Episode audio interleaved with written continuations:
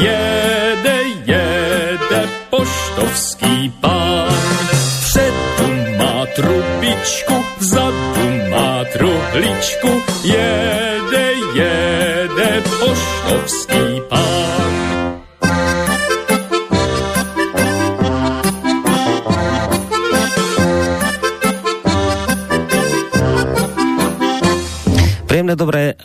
Vážení poslucháči. Máme útorok 22. februára a krátko po 9. hodine ste počuli, že sa začína, tak ako sme vám to nakoniec slubovali, relácia Vlková listáreň. Táto relácia stabilne býva súčasťou relácie Hodina Vlka a to vždy vtedy, keď sa nám nejakým spôsobom nepodarí vybaviť všetky maily alebo prípadne ani vôbec ich otvoriť k téme, ktorú sme v piatok riešili. No, e, treba povedať, že samozrejme témou už v piatok bola Ukrajina, pretože táto téma naozaj má neuveriteľný vývoj a ako ste sami zistili, ten vývoj stále pokračuje. A to je aj dôvod, prečo vám hneď v úvode musím povedať tú vec, že hoci zaznela znelka alebo zvučka relácie Vlková listáreň, obávam sa, obávam sa, že dnes to tak celkom listáreň nebude a ani celkom nemôže byť, minimálne nie v tej, povedzme, prvej hodinke tejto relácie, pretože tá situácia na Ukrajine sa tak enormne Eh, prostě vyvíja, deje a, a mení, že nie je možné na to nejakým spôsobom nezareagovať a ja naozaj využijem každú príležitosť, ktorou mám na to, aby sme sa o tejto téme mohli porozprávať, takže z logických dôvodov teraz ráno, keďže mala byť Vlková listáreň a netvrdím, že sa k tým mailom nedostaneme, ale je možno pochopiteľné, že tie maily z piatka už v tejto chvíli nemusia byť celkom aktuálne. Čiže ja využijem každý priestor, ktorý na to je, aby sme sa porozprávali o aktuálnych veciach. No a ako veľmi dobre viete, a to už idem vlastne v podstate k úvodu tej dnešnej relácie, hoci teda naozaj tie veci sa tak rýchlo dejú, že sa ráno človek zobudí a zistí, že, že situácia je úplne niekde inde. Takže z toho, čo som ráno vlastne stihol, je, že som si e, postrihal niektoré prejavy prezidenta Vladimíra Putina, ruského, pretože ako všetci veľmi dobre viete, e, včera podpísal Vladimír Putin dekret o uznaní Doneckej ľudovej republiky a Luhanskej ľudovej republiky, čím vlastne definitívne uznal obidve tieto odštiepenecké e, krajiny alebo regióny Ukrajiny za nezávislé štáty. Krátko po tomto uznaní mal potom uh, spomínaný prezident Putin televízny prejav adresovaný nielen Rusom, ale aj Ukrajincom, v ktorom okrem iného označil On tam sa vyjadroval k všetkému možnému, začal históriou Ukrajiny, ale to teraz nebudem spomínať, to nie je podstatné, ako sa to tam všetko v čase menilo. Ale dôležité bolo, keď e, ten bod, kde vlastne hovoril o tom, že to všetko, čo sa udialo v minulosti od toho 2014. roku, keď na Ukrajine vypukol Majdan, tie spomínané e, známe protivládne protesty, označil ich e, Vladimír Putin vo včerajšom prejave ako štátny prevrat financovaný zahraničím. Vyhlásil, že tzv. Majdan nepriblížil Ukrajinu k rozvoju a pokroku. Citujem, ocitla sa v slepej uličke, je v občianskej vojne a hlbokej ekonomickej kríze, ktorá ľudí núti odchádzať za prácou a lepším životom do zahraničia. Ako konštatuje vo svojom e, potom článku Deník Pravda, ktorý urobil prepis toho jeho prejavu, e, podľa Putina na Ukrajine všetky rozhodnutia úradov v štátnych spoločnostiach ovplyvňuje od tohto roku 2014, od toho prevratu, ovplyvňuje sieť zahraničných poradcov a mimovládnych organizácií. Vladimír Putin deklaroval, že na Ukrajine prakticky v, tejto, v týchto chvíľach, v týchto dňoch, v týchto časoch vôbec nie sú nezávislé súdy a hoci sa vklad, vláda v Kieve za pomoci USA snaží bojovať proti korupcii, výsledky sa nedostavujú, všetko je len horšie. Pustím vám teraz e, niektoré časti z toho jeho prejavu, ktoré som teraz skoro ráno ešte stihol postrihať, takže poďme si vypočuť také tie kľúčové časti tohto jeho prejavu. Понимают ли, что их страна находится tím даже не под политическим и экономическим протекторатом? Jejich země není prostě hospodářským protektorátem. Je to už prakticky kolonie s loutkovou vládou. Utratila nacionální charakter. Vláda, která si říká vláda vlastenců, nyní směřuje k roz, rozložení země. Принудительную ассимиляцию. A přitom se snaží o nucenou asimilaci. Už existuje zákon o takzvaných původních národnostech. Ti lidé, kteří chtějí být rusky, zachovat si svou identitu a jazyk, dostali tedy eh, jasnou zprávu, že na Ukrajině jim to nebude dovoleno. Pokud jde o fungování ukrajinského jazyka, eh, ten se skutečně stal jediným úředním a ruský jazyk je vyháněn odevšud ze škol, úřadů a podobně. Плодятся акты, которые дают украинским Probíhají akty, které dávají možnost silovým strukturám Ukrajiny k potlačování svobody slova. Známe smutnou praktiku sankcí proti jiným státům a zahraničním právnickým osobám и изобрели такой инструмент, как Byla vynalezena собственных граждан. Taková, eh, takový postup jako sankce proti vlastním obyvatelům a občanům. V Kijevě se připravuje také likvidace ukrajinské pravoslavné církve podřízené moskevskému patriarchátu. O tom hovoří konkrétní rozhodnutí. Rozkol se se stal cynicky nástrojem státní politiky. A moc nechce zrušit zákony, které přímo porušují práva věřících. Takto sa teda uh, ruský prezident vyjadril vo vzťahu k zhoršujúcim sa právam ruskej menšiny alebo teda ľuďom, ktorí žijúci, žijú v týchto odštepenských regiónoch, k zhoršujúcim sa právam týchto ľudí.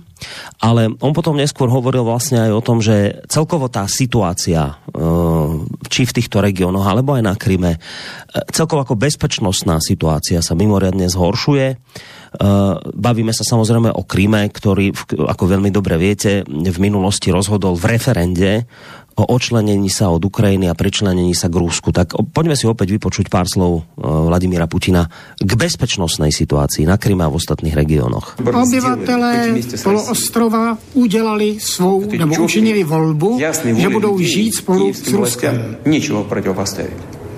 Kijevské úřady proti tomu nemají co postavit. A proto spoléhají na extremistické akce, včetně islámských organizací. a na diverze. Jsou unášeni obyvatelé Ruska. Takovéto agresivní akce se provádějí za podpory uh, speciálních služeb cizích zemí.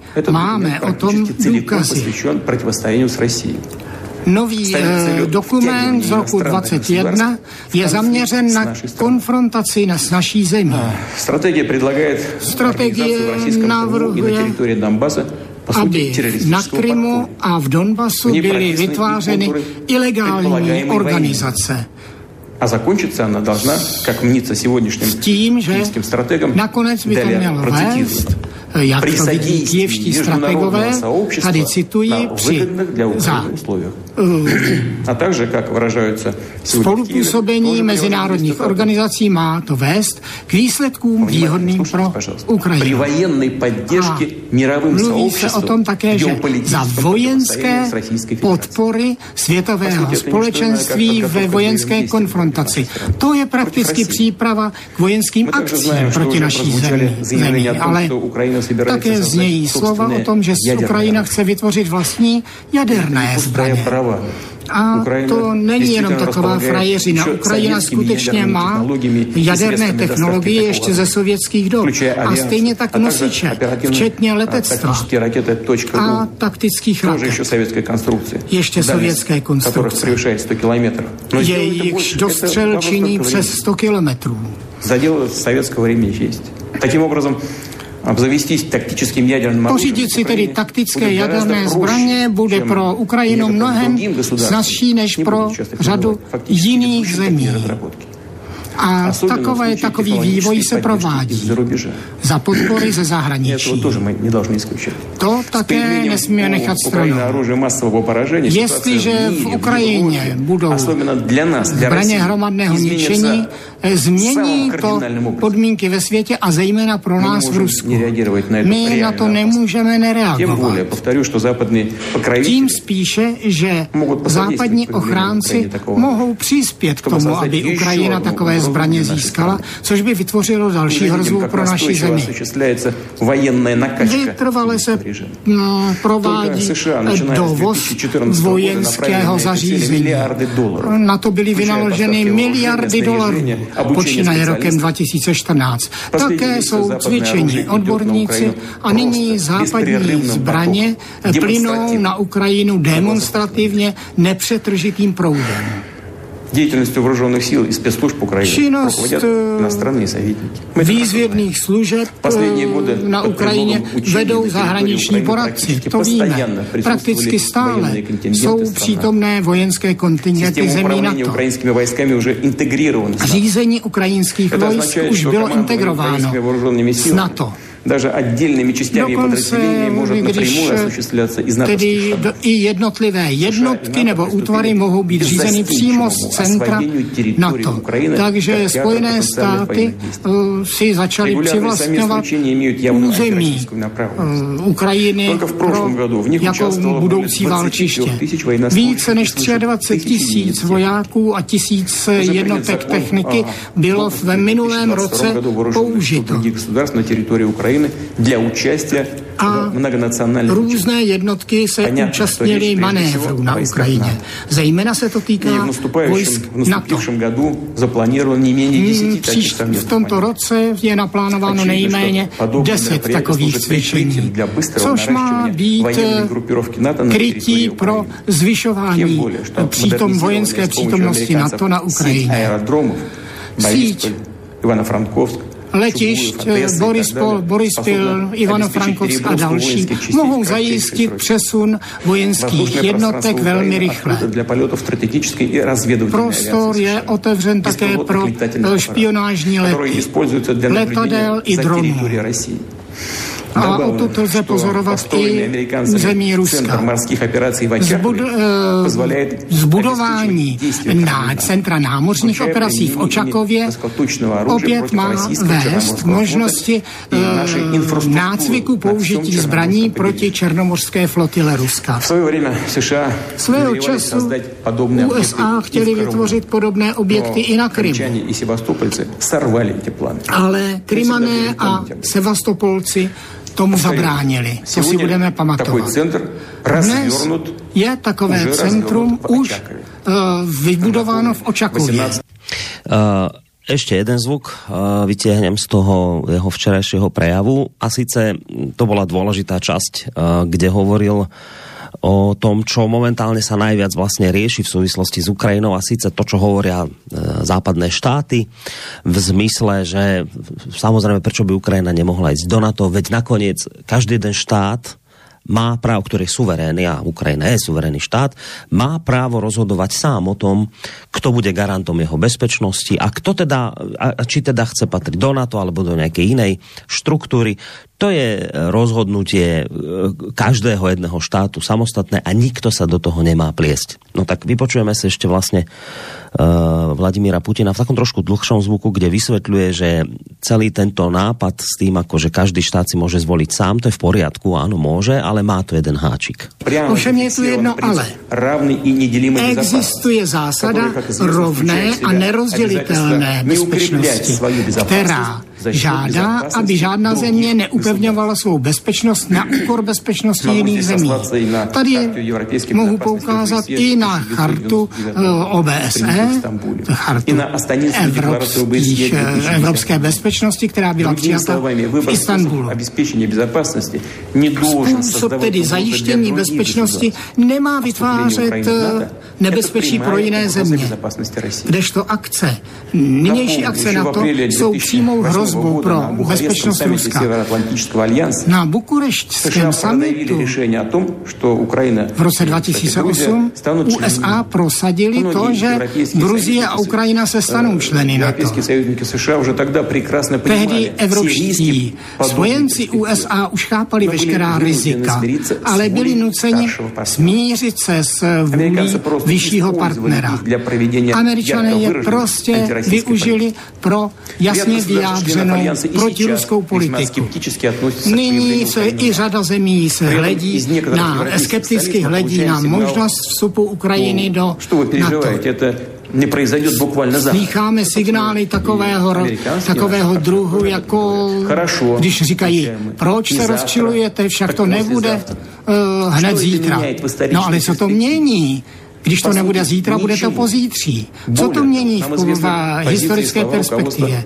Známe přece stanovisko vedení USA, že aktivní bojové akce na východě Ukrajiny nevylušují vstup této země do NATO, když jinak bude odpovídat kritériím NATO a bude schopna zvítězit nad korupcí.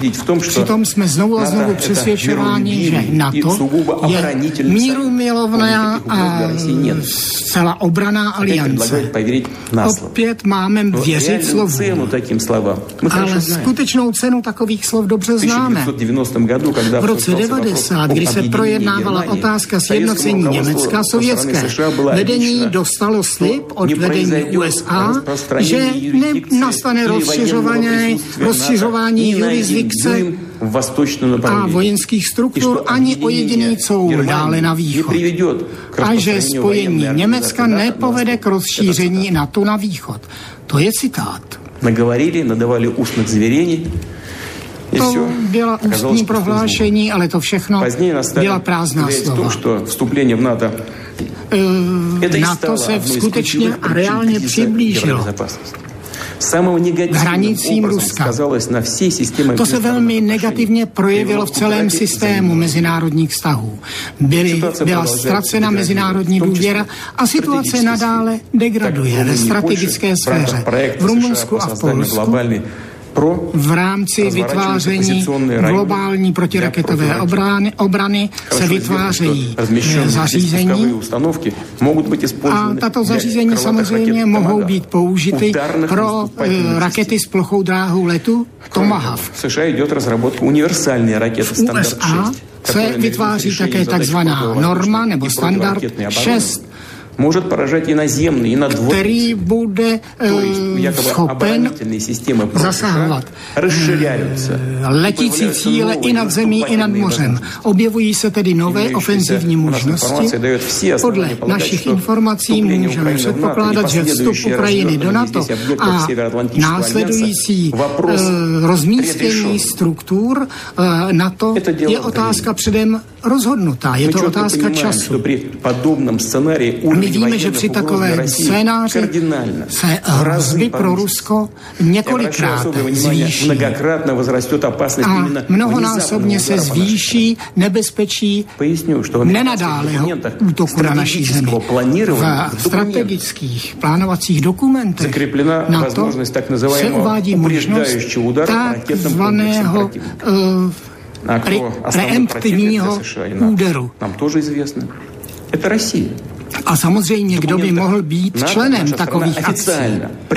Je to Rusko, které je oficiálně prohlášeno za hlavní hrozbu pro evropskou bezpečnost. A Ukrajina bude předmostím pro takovýto úder. Kdyby o tom slyšeli naši předkové, asi by tomu nevěřili. Nám se také dnes nechce tomu věřit, ale je to tak. Chtěl bych, aby to pochopili lidé i v Rusku, i na Ukrajině.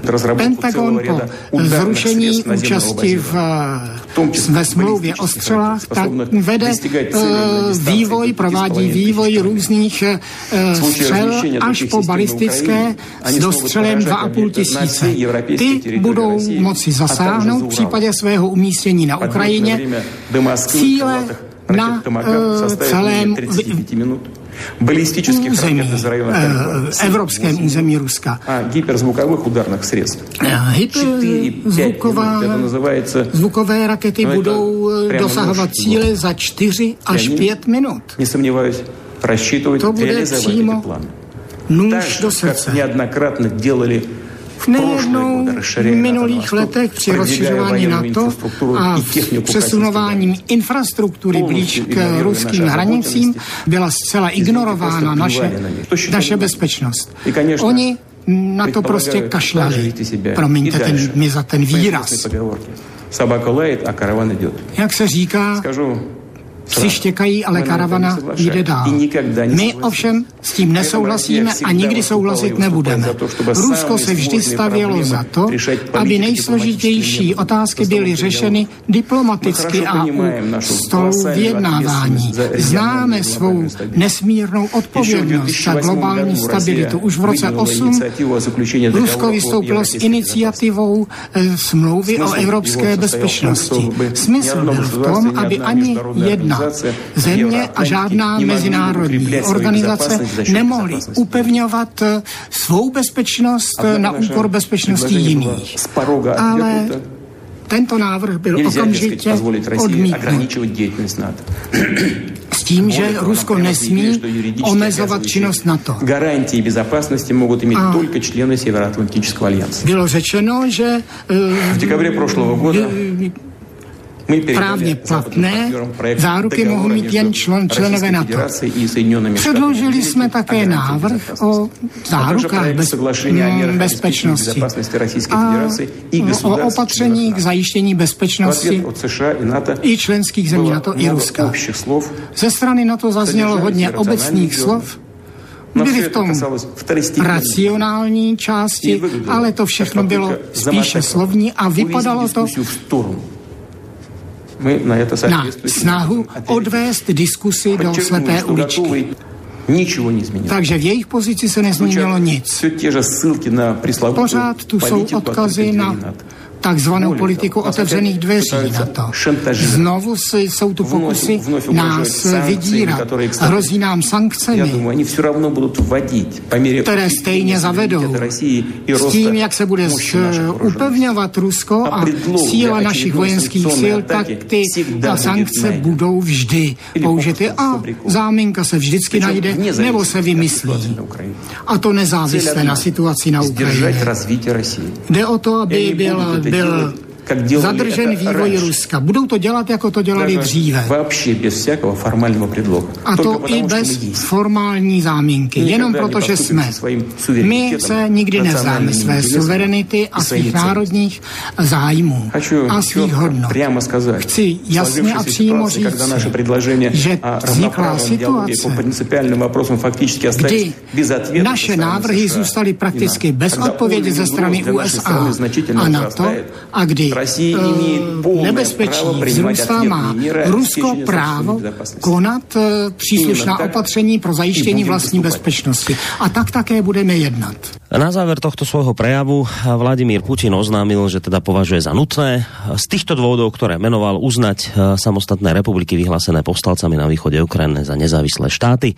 Súčasne vyzval Ukrajinu, aby okamžite ukončila svoje vojenské operácie na východe krajiny alebo aby potom niesla zodpovednosť za prípadné krvi prelievanie. No, toto, sa mi, toto som stihol strihnúť, ostatné veci som už nestihal, ale samozrejme vy, ktorí sledujete tieto udalosti, tak veľmi dobre viete, že medzičasom už Rusko vyslalo svoje vojenské jednotky do týchto odštepeneckých regionov, aby teda boli chránené pred prípadnou ukrajinskou nejakou odvetou čo teda eh, mnohí vnímajú ako vpád Ruska na Ukrajinu. Eh, pridávajú sa rôzne štáty, na, ktoré tento krok Ruska vôbec to, to eh, uznanie odštepeneckých republik, ako aj vyslanie vojsk odsudzujú.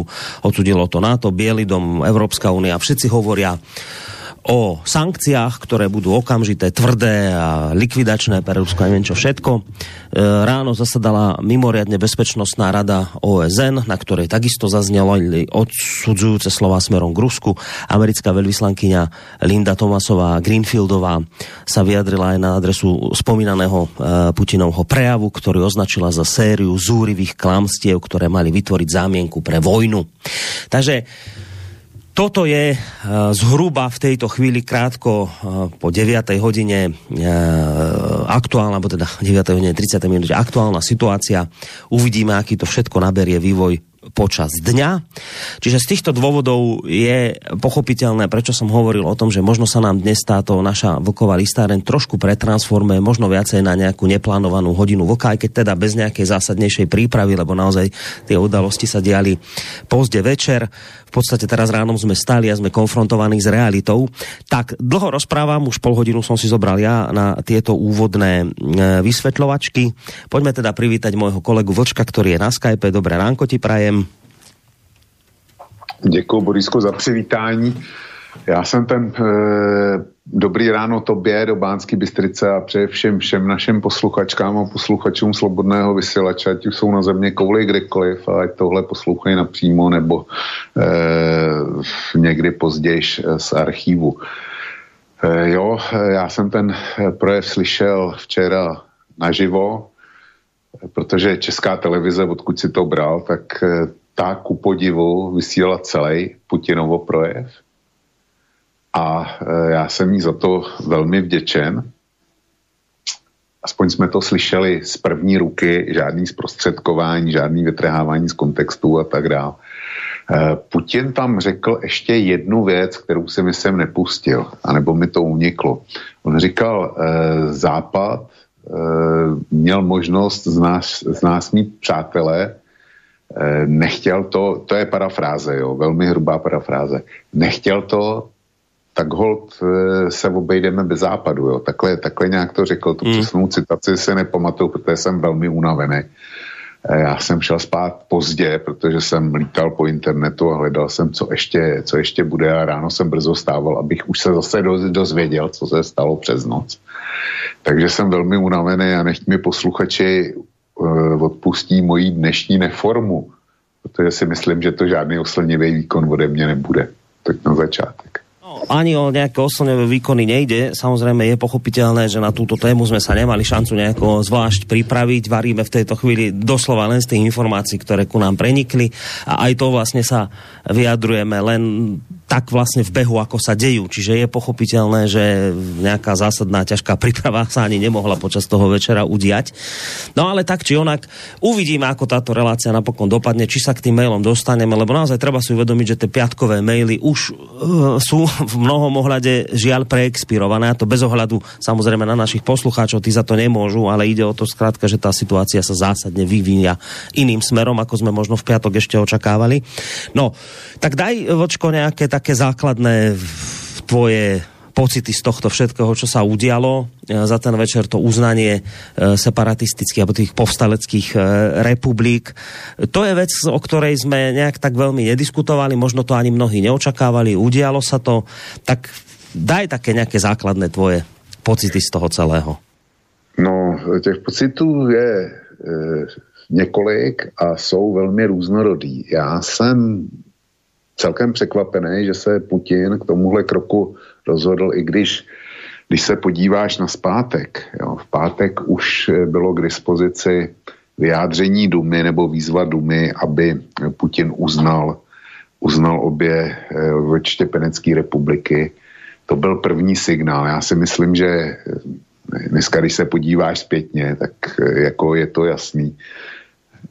Duma by podobný prohlášení, a navíc bylo to iniciovaný Putinovou stranou jednotný Rusko, tak Putin je, Duma by sotva přijala takovýhle prohlášení a vyzvala prezidenta, kdyby to s ním nebylo eh, odkonzultovaný dopředu.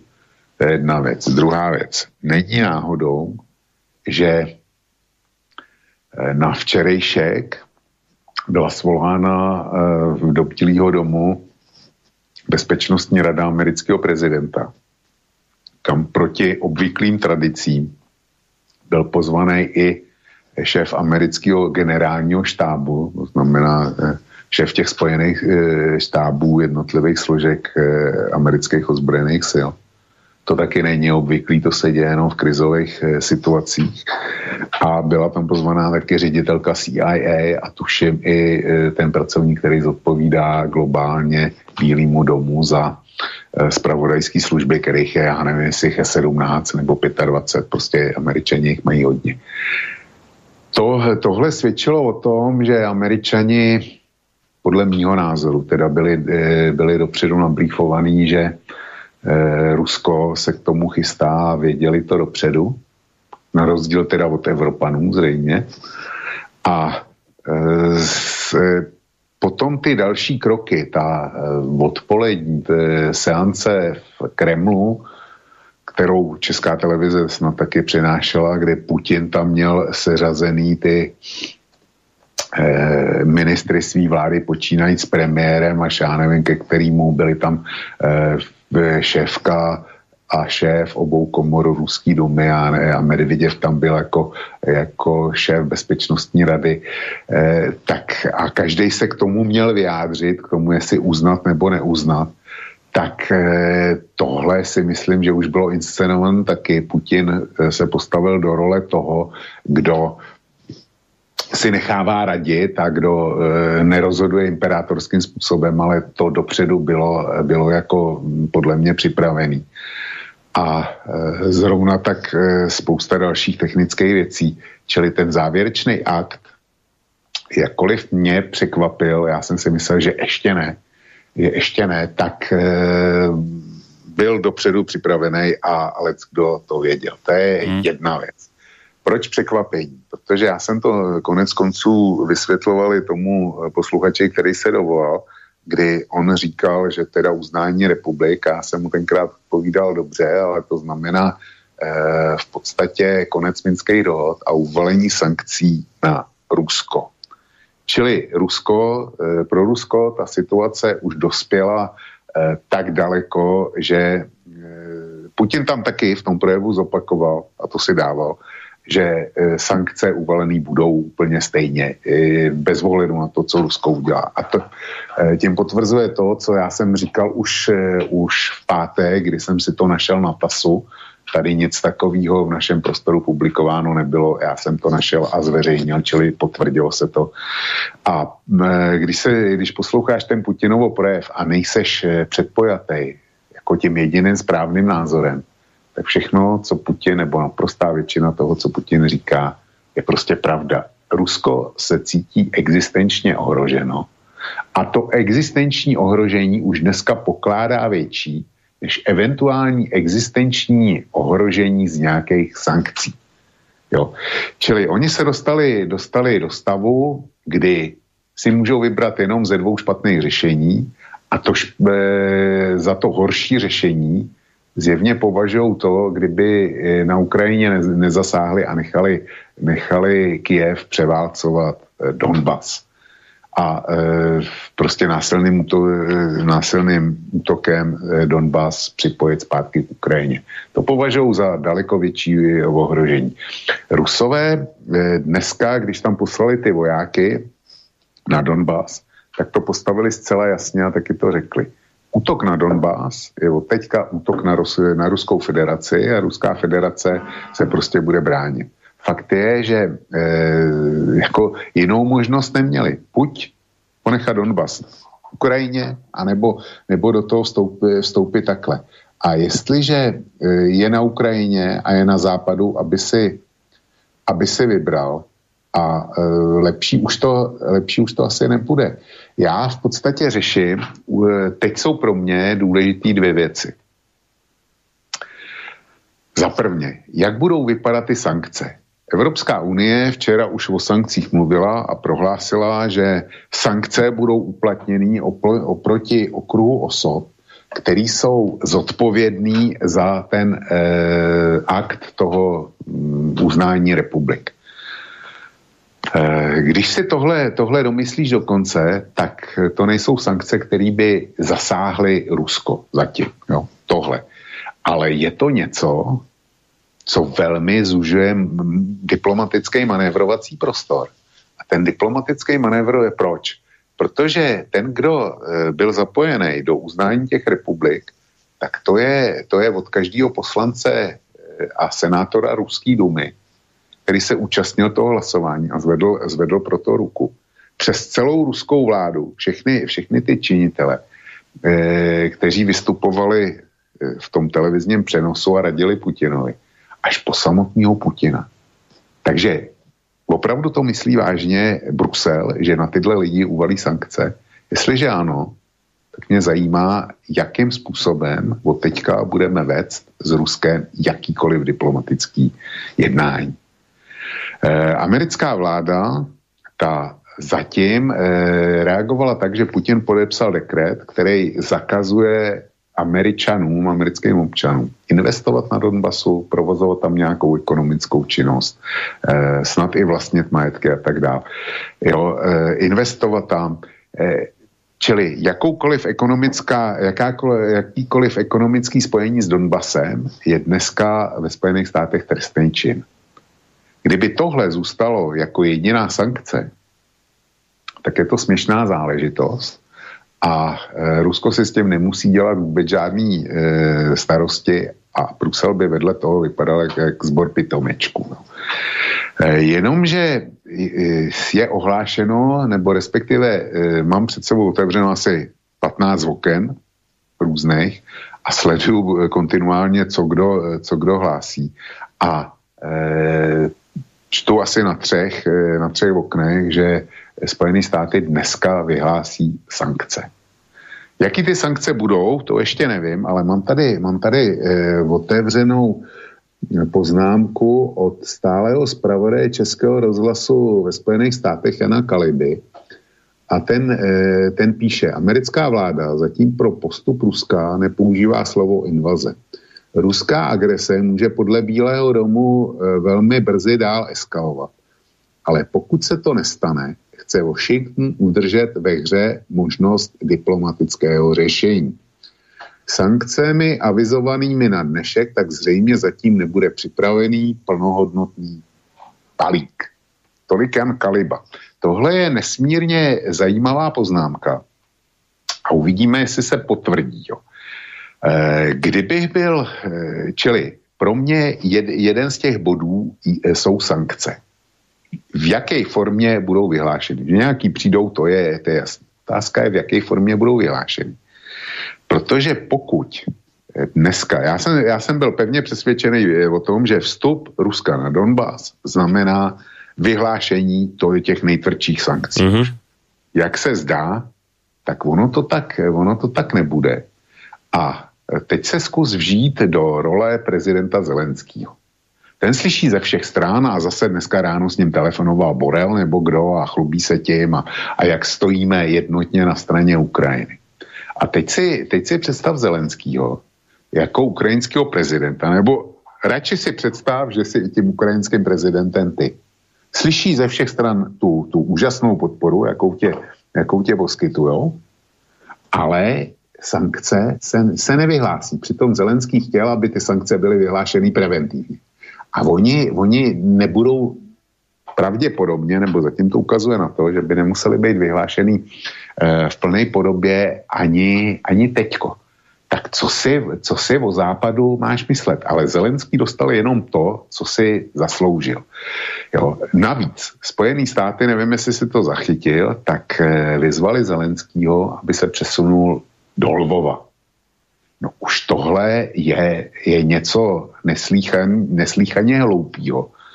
Protože kdybych já byl ukrajinským prezidentem, jakoliv eh, ani, ani ve zlým snu bych, bych něco takového nechtěl zažít.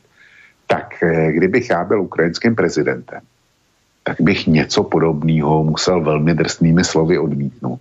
Protože jaký bych byl prezident vlastní země, kdybych odjel ze svého hlavního města a nechal teda svý občany takzvaně Rusům na pospas. To, to, je, to by bylo zneuctění mý osoby, zesměšnění, já nevím, eh, čeho všeho. Já naopak, kdyby byl Zelenský, tak přesídlím svý, svý sídlo do Charkova. Jo, protože to je u ruské hranic a ukázal bych teda, že, že si stojím za tím, e, e, co, co hlásám a nechal bych Západ, aby, aby se k tomu nějak postavil. Ale e, takový ty Ukrajinci, ty, kteří Západu věří a věřili, a z, v čele se Zelenským, tak ty musí být teď úplně na prášky, protože se cítí zrazení. Čili dneska, nebo v tomto okamžiku, mě zajímají sankce. Jaký přijdou, jak budou uplatněný, v jaké fázi. Ale e, zatím, e, zatím není zrušena ani schůzka Blinken-Lavrov.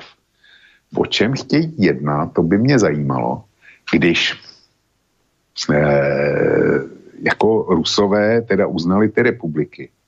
A já si neumím představit, že by je oduznali teďko to, jako, kdyby si byl Putinem a udělal si tenhle krok, že nej, mm. jako veřejně a e, pod kamerama podepíšeš tenhle dekret. Mm. A nakonec, e, nakonec teda e, u, uděláš něco, e, dohodneš se s Američama, Američanama na něčem a víceméně potom řekneš těm lidem na Donbasu, víte, my jsme si to rozmysleli a ono už to ne, neplatí a my vás teďko prodáváme zpátky Ukrajině. Čili sankce jsou jedna věc a druhá horká věc, která, eh, která je k řešení, tak se nazývá hranice, hranice Donbasu. A já nevím, jestli jsi to zaregistroval. Ano, oni ale... že to se ještě iba rozhodne o hraniciach, že zatím no, ešte... čili že Maria Zacharovová e, vydala prohlášení, že e, nechme naše zákonodárce, aby dnes sehráli svou roli.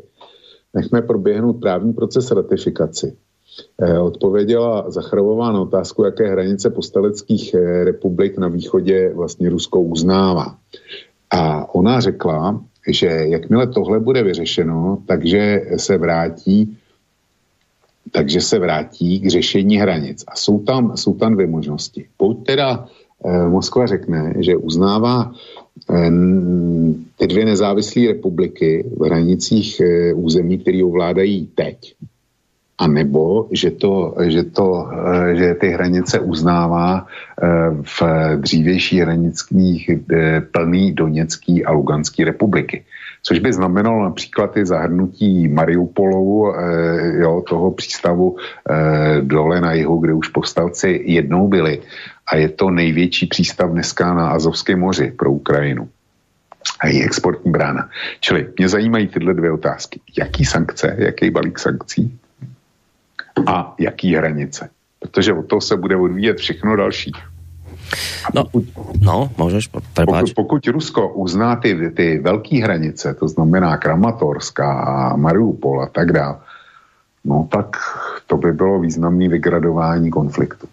No, pokiaľ ide o Zelenského, to vie, že on teda dal také vyhlásenie hneď ráno, že teraz od našich partnerov zo západu očakávame jasné a účinné kroky podpory. Teraz, citujem, je veľmi dôležité vidieť, kto je našim skutočným priateľom a partnerom a kto bude ďalej zastrašovať Ruskú federáciu len slovami. Takže Zelenský očakáva teraz tvrdú reakciu zo strany západu, dokonca, že už nie len slova, ale konkrétne činy chce vidieť. Tak dobre, v tejto chvíli, keď túto reláciu vysielame, naozaj ešte nevieme, aké sankcie to budú vyzerať, ale už teda ty tušíš, že asi celkom z toho, čo zatiaľ čítaš, asi celkom toho Zelenského veľmi nepotešia. Uh, no? Vycházíme to tak. To. Uh, dobre, teraz uh, ešte predsa len pred tými sankciami k, som, k tomu samotnému kroku, ktorý vlastne ruský prezident urobil a to je vlastne to uznanie odštiepeneckých regiónov za nezávislé štáty. Uh, v zmysle, či, je to, či to bol prostě dobrý nápad. Ja som počúval, keď si hovoril, že malo v podstate Rusko už len zlé možnosti na výber a z tých si vyberalo. Ale je tu, bola tu napríklad aktivita a ja som vnímal veľmi sympaticky, dokonca poviem možno tak citovo trošku prefarbene, že ak bol niekto, kto mi bol extrémne sympatický v tejto dobe napätej bol francúzsky prezident Emmanuel Macron, na ktorého činoch som videl, že mu naozaj záleží na tom nejakým spôsobom upokojiť tú situáciu. Nakoniec Macron naozaj aj sa stretol s Putinom, aj spolu telefonovali dokonca dvakrát denne.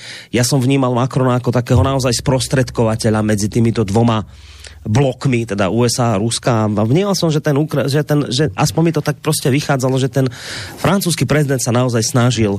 Zo začiatku povedzme aj Nemci boli takí nejakí, nejakí, ale tých potom napokon mám pocit, že Spojené štáty veľmi rýchlo dali do, do poriadku a zrazili opätky, ale francúzsky prezident predsa len, aj sme to viackrát v tejto relácii spomínali, naozaj robil takú politiku, takú, takú vyváženú, povedal by som až to bolo také osviežujúce sledovať ho, že nejaká európska krajina je schopná ešte robiť nejakú samostatnú politiku, nezávisle povedzme od Spojených štátov amerických. A teraz samotný prezident Macron hovorí, že v podstate to naznačuje, že sa cíti týmto krokom Vladimíra Putina podvedený, že skrátka o niečom sme sa bavili, na niečom sme pracovali, skúšali sme to nejakým spôsobom, skúšali sme to mierovo nejako uzavrieť a teraz vlastne v tejto chvíli navzdory všetkým slubom, ktoré sme si dali a na čom sme pracovali, tak vlastne teraz takáto vec sa udiala.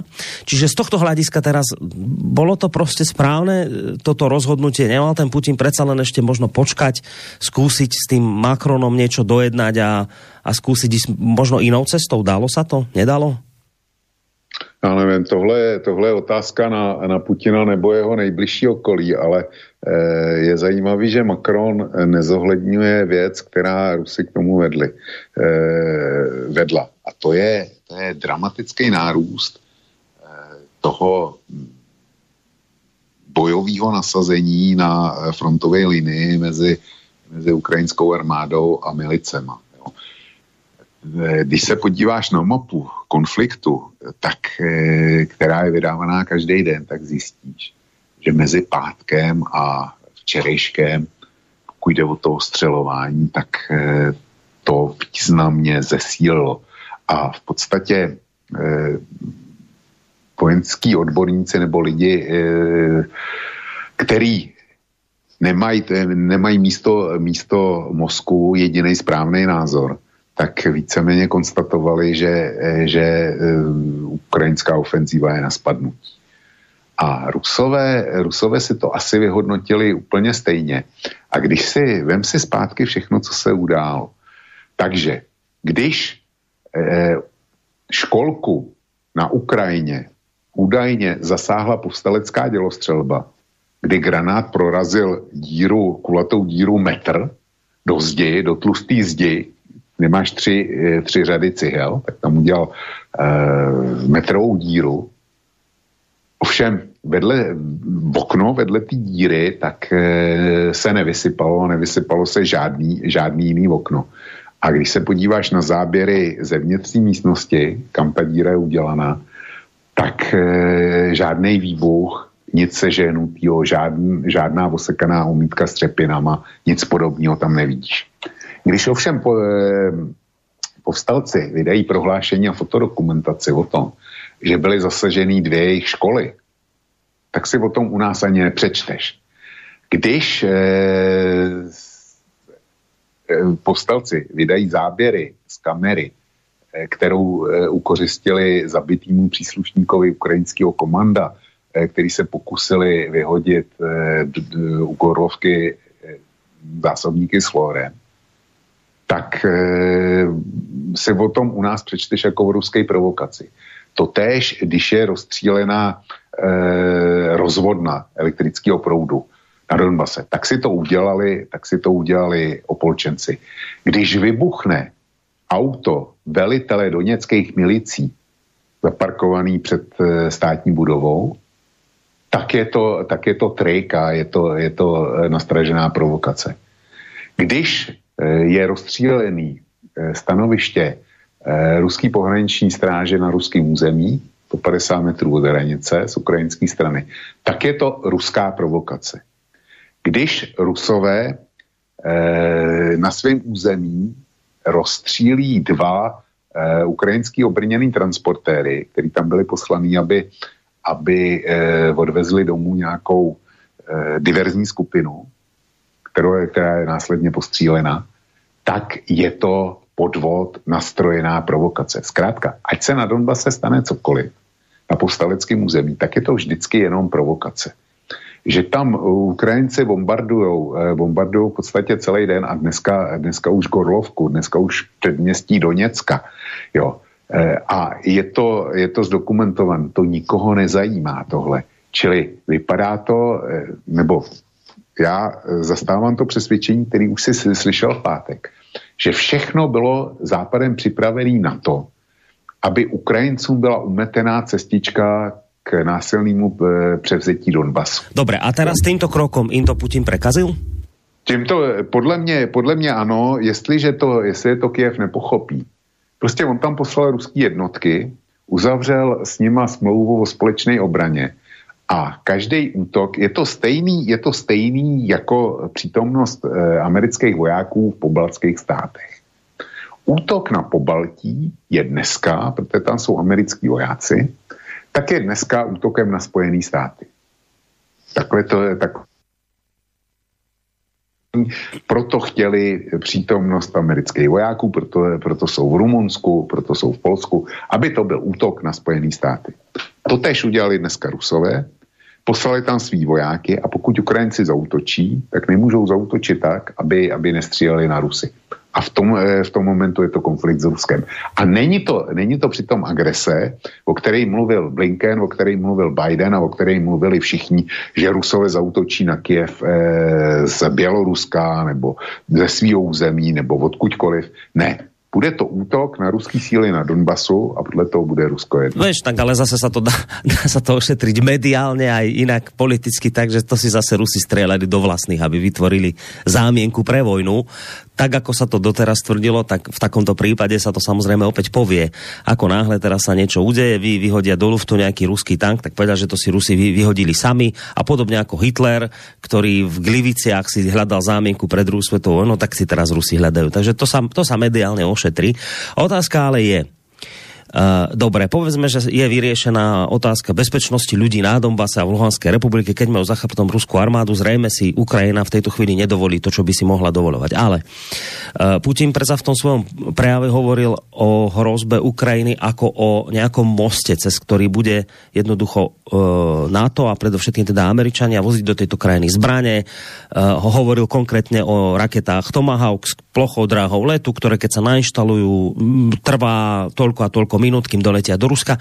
Týmto, a teraz to je tá zásadná otázka, ak Putin hovorí o hrozbách pre bezpečnosť Ruskej federácie ako takej, uh, vytvoril teraz uznaním týchto odštepeneckých regiónov nejakú situáciu, ktorá ho povedzme obráni pred tým, aby sa Ukrajina ďalej vyzbrojovala? Ne, ne, neudeje sa presne naopak teraz to, že ešte vo väčšej miere sa bude Ukrajina vyzbrojovať, tá časť, ktorá teda patrí naďalej Ukrajincom. Skrátka, e, e, nezarobil si Putin ešte na väčší problém, aký mal doteraz? To já nevím, to, to by se se musel zeptat ve Washingtonu, v Londýně nebo v hlavním stanu na to v Bruselu. Jo. Já, já to nevím.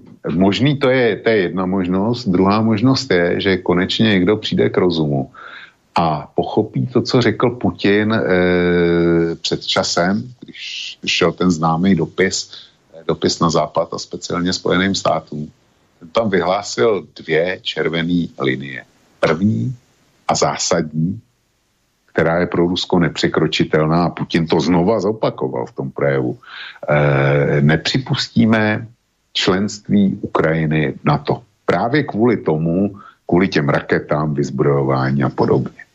To, to řekl naprosto, naprosto jasně a eh, když tomu rozumím já, tak tomu rozumí, věřím tomu, i poslední z poradců prezidenta Bidena, nebo poslední, poslední oficír v Pentagonu. Věřím, že tomu rozumí úplně stejně. Rusové to dokázali už v Kazachstánu. Ty prostě eh, to operací v Kazachstánu řekli, že nepřipustí žádný další Majdán v postověckém prostoru. Nebylo to pochopený, eh, ten, eh, ten proces na Ukrajině eskaloval, tak Rusové, Rusové řekli, dobře, tak dalším krokem pro nás je to, že vlastně mm, pošleme naše vojáky na Donbass. A útok, útok na Donbass bude dneska útokem na nás a my na to odpovíme.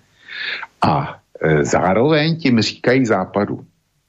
My jsme opravdu smrtelně, vážně odhodlaný zabránit za každou cenu. I kdyby to mělo být e, za cenu války, tak jsme rozhodnutí zabránit tomu, abyste získali Ukrajinu, instalovali tam svý vojenský zařízení, svý jednotky a měli zkrácený nástupní prostor proti Ruské federaci. Takhle zní to poselství. A ty říkáš, eh, jestli si tím Putin nezadělal na, na větší problémy. Možná, že jo, možná, že ne. Já, eh, Borisku, na tohle se nedá, nedá eh, odpovědět, protože já nevím, co je, co se honí v hlavách jako stratégů na to a především, především Bílýmu domu. Dobre, a ale vieš, ale vieš zhodnotiť to, vieš zhodnotiť psychológiu celého tohto a tá znie asi tak, že každý, kto dáva kategorické vyhlásenia a tie dáva aj NATO, ktoré povedalo, že Ukrajina patrí do e, NATO a jednoducho tam pôjde a oni sa ne... Nakoniec aj celá reakcia smerom k Rusku bola taká, že vy si kvákajte, čo chcete, nás nezaujíma, čo vy tu rozprávate. Každá krajina má právo, bodka, dovidenia, pôjde tam a robte, čo chcete. A teraz psychológia tohto je že ty nemôžeš z tohto postoja ustúpiť, pretože jednoducho si strátíš tvár. Čiže preto ja hovorím, že ako, ako teraz vlastne, čo, teraz skúsme sa pozrieť zase na, na druhú stranu, na ten západ, na to, na to, na tú Ameriku, na tú Britániu, na tú Kanadu a niekto všetko, kto tu dávali veľké vyjadrenia o podpore Ukrajiny, o tom, ako budujú chrániť, ja neviem čo všetko a pôjde do NATO. A teraz si predstav, že po takomto kroku Ruska by zrazu teda začali, by to zrazu otočili a povedali, no viete čo, tak vidíme, že Putin naozaj to myslí vážne, no nedá sa robiť nič, nebudete môcť. To je nepredstaviteľné. To je prostě nepredstaviteľné z hľadiska straty tváre. Čiže preto ja hovorím, že či si Putin nezarobil na väčší problém, že NATO, a teda Spojené štáty, v, hlavne vzhľadom k tomu, že si budú musieť zachovať tvár, tak teraz budú ešte vo väčšej miere prostě vy, vyzbrojovať Ukrajinu a, a ešte bude tá situácia iba horšia. No tak vyzbrojovat Ukrajinu, ona je něco, on je rozdíl, jestli tam pošleš e, pár desítek, možná stovek protitankových e, kompletů žavelin, a nebo mezi tím, jestli budeš eh, Ukraji, Ukrajině špendírovat eh, celý letectvo, protože Ukrajina dneska vlastně eh, má letectvo zanedbatelný, pokud vůbec nějaký. To, je, to je trošku jiný proces, je úplně je rozdíl mezi tím, jestli pošleš z Británie další protitankový střely, anebo jestli by si měl obnovit ukrajinský tankový vojsko. To, to, jsou, eh, to jsou nesouměřitelné položky a e, Ukrajina na to prostě jednoduše nemá, jo, aby, aby to kupovala. E, tam má dneska úplně jiný, triviálnější starosti, než kupovat takovouhle techniku. A jak to vidím, letadla a tanky se darovat nedají. To, to prostě je i mimo západní možnosti v podstatě. Takže, takže je otázka, co to bude znamenat. A když se bavíme o ztrátě tváře, Rusko je na tom stejně. Rusko nemůže ustoupit, protože to by ztratilo nejenom tvář, ale ztratilo by i svoji existenci. Prostě svojí, ohrozilo by svoji základní existenci. Západ může jenom ztratit tvář. A konec konců Afganistán ukázal, že mu to zas tak nedělá velký problém, protože eh, ten Afganistán si pamatujeme a ten, ten eh, zoufalej a ostudný útěk z Afganistánu, jo, tak eh, tam eh, ku podivu nikomu ztráta, západní, eh, ztráta tváře západu nevadila. Takže, takže uvidíme. Já, Borisku, proto jsem tak zvědavý na, na, na ty vyhlášení sankce ze strany Spojených států a Bruselu, protože Brusel evidentně čeká na, na Washington, tak jsem zvědavý, jak ty sankce budou vypadat, protože ty nám řeknou, co a jak. No, keď hovoríš o tých sankciách, vyšla teraz správa, ale toto sa týka Británie, ktorá vyjadril sa tam e, minister zahraničných vecí, ja nie to, prečo, ale minister zdravotníctva hovoril o tom dobre. Vraví, že citujem z toho, čo sme už dnes videli a zistili, je jasné, že Rusia a prezident Putin sa rozhodli napadnúť suverenitu Ukrajiny a jej územnú celistvosť, vyslal tanky a jednotky. Takže si myslíme, že z tohto môžeme vyvodiť jednoznačný záver, že invázia na Ukrajine sa začala s tým, že Británia uvalí cielené sankcie na jednotlivcov, spoločnosti a podniky s prepojením na ruský režim. Čiže aj Briti hovoria o tom, áno, že toto považujú za inváziu, ale hovoria, opakujem, že teda len na jednotlivcov, spoločnosti a podniky s prepojením na ruský režim. No tak, či toto pošteší Zelenského, to sa mi veľmi nechce veriť, že by to, toto bolo niečo, čo by Zelenský ocenil? No, e, e, Británie navíc není pro Rusko dneska rozhodující země. To, to jako mm, Britové si můžou vyhlásit, e, vyhlásit, co chtějí. Ty mají dost starostí sami za sebou, řekl bych. A jako jejich, jejich, například jejich obchod e, s Evropskou uní po odchodu z Unie klesl o jednu třetinu. No, ještě...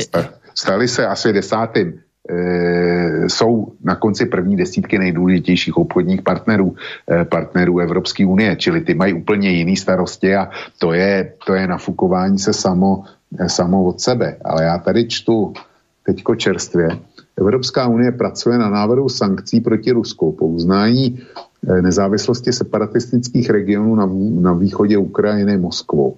Říkal to, eh, řekl to právě Borel. Jo, eh, podle něhož by zástupci zemí EU mohli o sankcích rozhodnout již dnes odpoledne. O všech možných postizích budou už eh, dopoledne hovořit velvyslanci členských zemí. A je to vydaný před 20 minutami. Takže jak říkám, já jsem zvědavý na dvě věci. Teďko mě zajímají dvě věci. Jak budou vypadat konkrétní sankce e, za tohoto vývoje a v jakých hranicích se Rusko rozhodne uznat Opolčenský republiky. Mm. No, e, keď ešte k tým hranicám hovoríme, tam je jedna taká zaujímavá vec, že doteraz sa vždy tvrdilo, a to je taká ako keby nemenná záležitosť, že nemôže vstúpiť do NATO krajina, ktorá nemá prostě vysporiadané nejaké svoje hranice, že tam sú prostě rizika a preto nemôže vstúpiť. Tým, že teraz v podstate Rusko otrhlo časť Ukrajiny, ktorá teraz de facto strátila nejakú časť svojho územia, tak ono teraz vlastne Ukrajina teraz má už svoje hranice v poriadku, nemá tam žiadne určite regióny, lebo tie už v podstate patriť nebudú.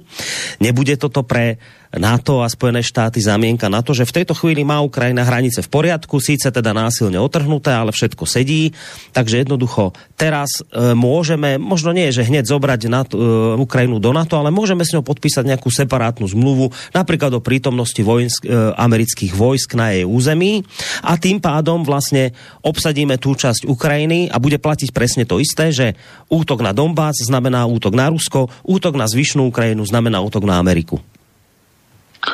Morisku, já si myslím, že tohle si hrozně, hrozně moc rozmyslí. Tohle si, tohle si hrozně moc rozmyslí a to hned z několika důvodů. E, za prvé, e, pokud víš, tak e, nejde jenom o Donbass, ale jde, tak, jde především o Krym. A Západ prohlásil, že ruskou anexi Krymu nikdy neuzná. Pádem neuzná ani ty dvě separatistické republiky a tím pádem Ukrajina nemá kontrolu nad svým územím, které uznává Západ. A přijetí eh, Ukrajiny do NATO by znamenalo, že neintegrita ukrajinského území by se stala okamžitě problémem všech členských zemí na to a byly by povinovány víceméně eh, tím, aby Ukrajině eh, poskytli podporu, která by jí umožnila návrat těchto území. To je jeden postulát. Druhý postulát je, a vracím se k tomu, co už dneska zaznělo, to je ta Putinova hlavní červená linie. My nedopustíme vstup Ukrajiny do NATO a nedopustíme ani uzavření nějaký takový dvoustranný smlouvy, která by e, v podstatě e, toto nahrazovala.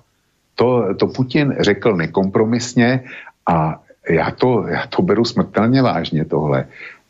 A pokud by se k tomu schylovalo, to, to není tak, že e, Zelenský zaletí do Washingtonu a tam podepíše tuhle smlouvu ještě dneska. Udělat to může, Spojené státy to udělat taky můžou.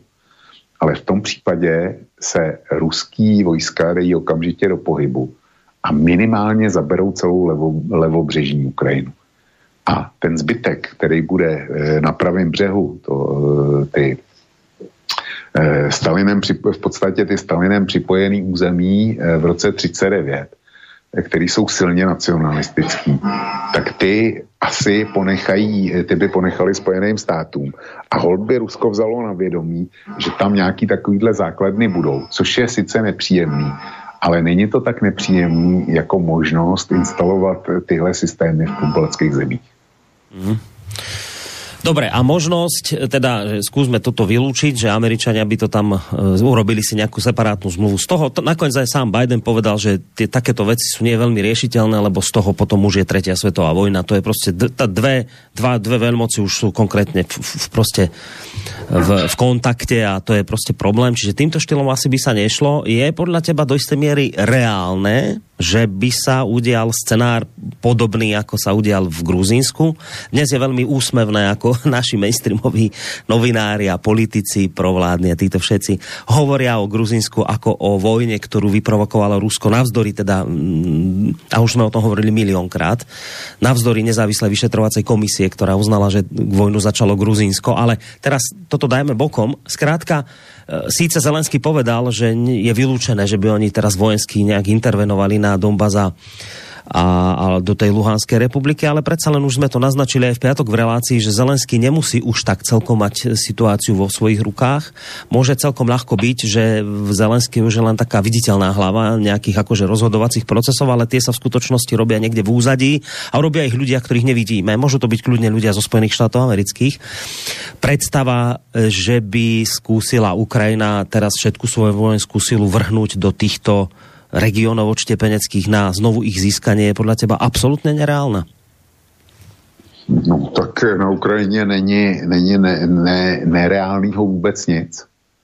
Tam e, může, může nastat jakýkoliv scénář, ale e, myslím si, že dneska e, tahle varianta je méně pravděpodobná, než byla včera ráno. A to z jakého důvodu? No, protože včera ráno... A že už jsou tam ruský vojaci, hej? Přesně tak.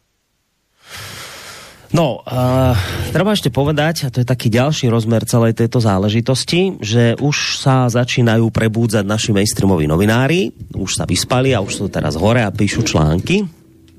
Jeden zo zaujímavých článkov som teraz objavil na denníku ZME je od pána Jakuba Fila, ktorý píše, front sa otvorí aj u nás, teraz nesmie Slovensko povoliť a on tam rozoberá vec, že najbližšie dni jasne ukážu, kto pomáha Rusom. No a čuduj sa svete, samozrejme, ten, kto pomáha Rusom, on to hneď ďalej menuje. Najbližšie dni jasne ukážu, kto pomáha Rusom, konkrétne konšpiračné a propagandistické weby, skupiny platení trolovia, aj sfanatizovaní jednotlivci, neraz sediaci v parlamente a pobehujúci, e, poberajúci slovenské štátne platy. A teraz pán Filo už rovno hovorí, čo sa bude diať. On už je ako tá americká tajná služba, že on už ti dopredu povie, že čo treba čakať. Budú sa recyklovať Putinové klamstvá, o historickom práve Ruska na územie Ukrajiny, umelom ukrajinskom štáte, ktorý vytvorili komunisti na čele s Leninom, o tom, že Ukrajina nemá tradíciu existuje existencie štátu a tak ďalej a tak ďalej, o agresii na Donbass ako niečoho, čo bolo v poriadku. Samozrejme, opäť sa objavia úvahy o tom, že Slovensko by malo vystúpiť z NATO, mali by sme byť spojnicou medzi Západom a Východom, že Spojené štáty sú agresor a že by sme mali svoju obranu zabezpečiť si sami, bude sa útočiť na prezidentku, ministra zahraničných vecí a jeho tajomníka, vybraných diplomatov či politikov. Jednoducho bude sa bojovať o verejnú mienku slovenského aj iných evropských národov. Dnes sa musíme vyzbrojiť faktami, pretože úder ruskej propagandy bude silný. Je to úloha najmä pre štát, ale podporiť ho musí aj občianská spoločnosť. Pán Filo už menuje nepriateľov štátu v tejto chvíli a tam už konkrétne teda zaraďuje samozrejme konšpiračné weby. Konšpiračné weby máme zoznam pána Smatanu, čiže už vieme, kto tam patrí. Toto sú nepriatelia štátu, v ktorých už pán Filo menuje a s týmito teda musíme počítať, že toto bude veľké, tieto, tie, títo nepriatelia štátu, tieto vredy na národe budú samozrejme vyvíjať podvratnú činnosť a teda pán Filo zatiaľ, zatiaľ ešte teda hovorí len o tom, že musíme sa obrniť faktami a vyzýva do boja občianskú spoločnosť. Takže e, vyzerá to podľa toho, čo čítam, že ten front sa prostě vlčko rozrastie v tomto smere. Já si nemyslím, že se, že se rozroste. Budou, Eh, budou to ti samí, kteří, kteří, to, kteří to viděli jediným správným názorem doteď. Žádný jiný novej nepřibude. Tady, eh, tady ta dělící linie názorová je velmi ostrá. Je alternativa, která některá je bigotně, bigotně pro, pro ruská a protizápadní, ať západ udělá eh, cokoliv, tak je to, tak je to vždycky špatně a lež. A ať udělá e, Rusko nebo e, kdokoliv e, proti západu, včetně islamských militantů, cokoliv, tak je to vždycky dobře. Jo. E, říkám, to, to, je, to je jeden okraj alternativy a pak je, pak je celý široký spektrum. Dejme tomu, na jehož další linii jsem já, kdy se snažím to posuzovat vyváženě, objektivně a dávat, dávat do souvislostí bez nějaký hysterie. Jo. A vedle, pak, je, pak není nic, a pak, je, pak jsou ty jedině správný, jako pan Filo a Deník Jsme, který ovšem mají jenom jednu hranu. Tam eh, není dobrý slovo pro Rusko, jeho argumenty jsou zásadně vylhaný a e, odsouzení hodný, ať, ať Rusko říká cokoliv a e, pravdu má jenom bouchačka, jo, jak je jedna česká písnička, která hmm. se takhle jmenuje, pravdu má jenom bouchačka. Tak e, to jsou lidi, kteří vyznávají tohle. A jestli na Slovensku se probudili až teďko ráno, buď rád, protože u nás od e, okamžiku, kdy skončil Putinovo projev, tak u nás to jede naplno a všechno, co říká pan Filo, zatím s výjimkou, s výjimkou toho potónu, e, jako že e, je úlohou státu vypořádat se s těma ruskýma trolama, což tam tam zaznělo explicitně. Tak tohle jsem zatím nezaznamenal, ale ono to taky přijde. A jinak je to v tom duchu, eh, o kterém se bavíme. Putin lže, Putin krade, Putin vraždí, eh, Putin nás chce, nás chce zachvátit. Vy jste teda eh, Calamity Jane Černochová z, z dopuštění zlého osudu česká ministrině obrany. Eh, která eh, se včera nechala slyšet, že když Putinovi dovolíme Ukrajinu, tak příště jsme na řadu my jako Česká republika. Jo. To, to prostě takovýhle, takovýhle vyjádření od ministrů české vlády, to, to normální mozek nepochopí, ale takové je řečeno módně narrativ českých politiků, a sdělovacích prostředků. A nikdo s tím nic neudělá. Čili s tím musíš počítat a není to nic nového. Otázka je samozřejmě, jestli u vás nebo u nás e, e, se odhodlají k potlačení jiného názoru. No, to môže byť veľmi ošemetná záležitosť, ale veľmi aktuálna, pretože teraz majú dôvod, povedia, je tu vojna, je tu hrozba, už národná hrozba, ktorú predstavujú, povedzme, médiá, ktoré sa na túto vec pozerajú samozrejme nesprávne, um, slúžia ruskej propagande a to je veľmi nebezpečné, čiže i dá sa do istej miery očakávať, že táto napätá situácia ako keby vytvorí predpolie preto, že budú argumentovať tým, že tá situácia je už tak vážna, že už zasiahnuť proste musíme, lebo ide o zdravie, dokonca životy ľudí. Uh, Eduard Chmelár, ktorý sa často vyjadroval, aj sme ho v týchto reláciách spomínali, ktorý sa často vyjadroval aj k tej vojenskej dohode so Spojenými štátmi americkými, nakoniec ku všetkým možným vojnám, on je taký mierový aktivista, okrem iného, tak uh, jednak sa vyjadril v tom zmysle, že sa chceli ste mať vojnu, štváči vojnovým, tak asi ju budete mať, ale teda on zároveň konštatuje, že tento krok Putina bol prekročením proste všetkých možných hraníc a nedá sa proste v civilizovanom demokratickom svete proste tolerovať. Že jednoducho naozaj, že toto už je za, za hranou takého niečoho tolero, tolerovateľného. E, ty sa na to, Vlčko, ako pozeráš, že dá sa to tak chápať, že naozaj to už za hranou je, ale je tam nejaké ale, ktoré to má šancu dovysvetliť, alebo prostě ako, ako, ako toto celé sa dá tak podľa teba poňať? Borisku, já pro jistotu to zopakuju, eh, zopakuju, eh, jak jsem to pochopil. Skutečně Eduard Chmelár řekl, že eh, poslední Putinovo kroky jsou už za hranou. Ja ti to zacitujem dokonca, ako to píše. Uznanie nezávislosti Donecka a Luhanska je za čiarou čohokoľvek, čo by sa dalo obhajovať. Putin v dlhom prejave, ktorý bol zlý historicky, politicky i kompozične, prakticky zničil Minské dohody. Teraz je úplne jedno, že ich dlhodobo porušovala Ukrajina a nikto ju k plneniu netlačil. Moskva bola vyprovokovaná ku kroku, dôsledku ktorého sa môže Ukrajina rozsypať a potom píše a všetkým militantným sráčom, ktorí tu niekoľko týždňov hecovali do vojny len toľko, chceli ste mať vojnu, budete ju mať. Kto to je kompletně znejúci jeho komentárik na Facebooku? To mě teda velmi překvapil a řekl bych až zaskočil, protože pro mě Eduard Chmilár je někdo se zdravým rozumem a, a velmi dobrým uvažováním. Ten jeho závěr je chybnej. Samozřejmě, že e, Minské dohody tím uznáním těch dvou republik v podstatě skončily. Ale je potřeba si říct jednu věc. E, druhý Minské dohody byly uzavřený v roce 2015.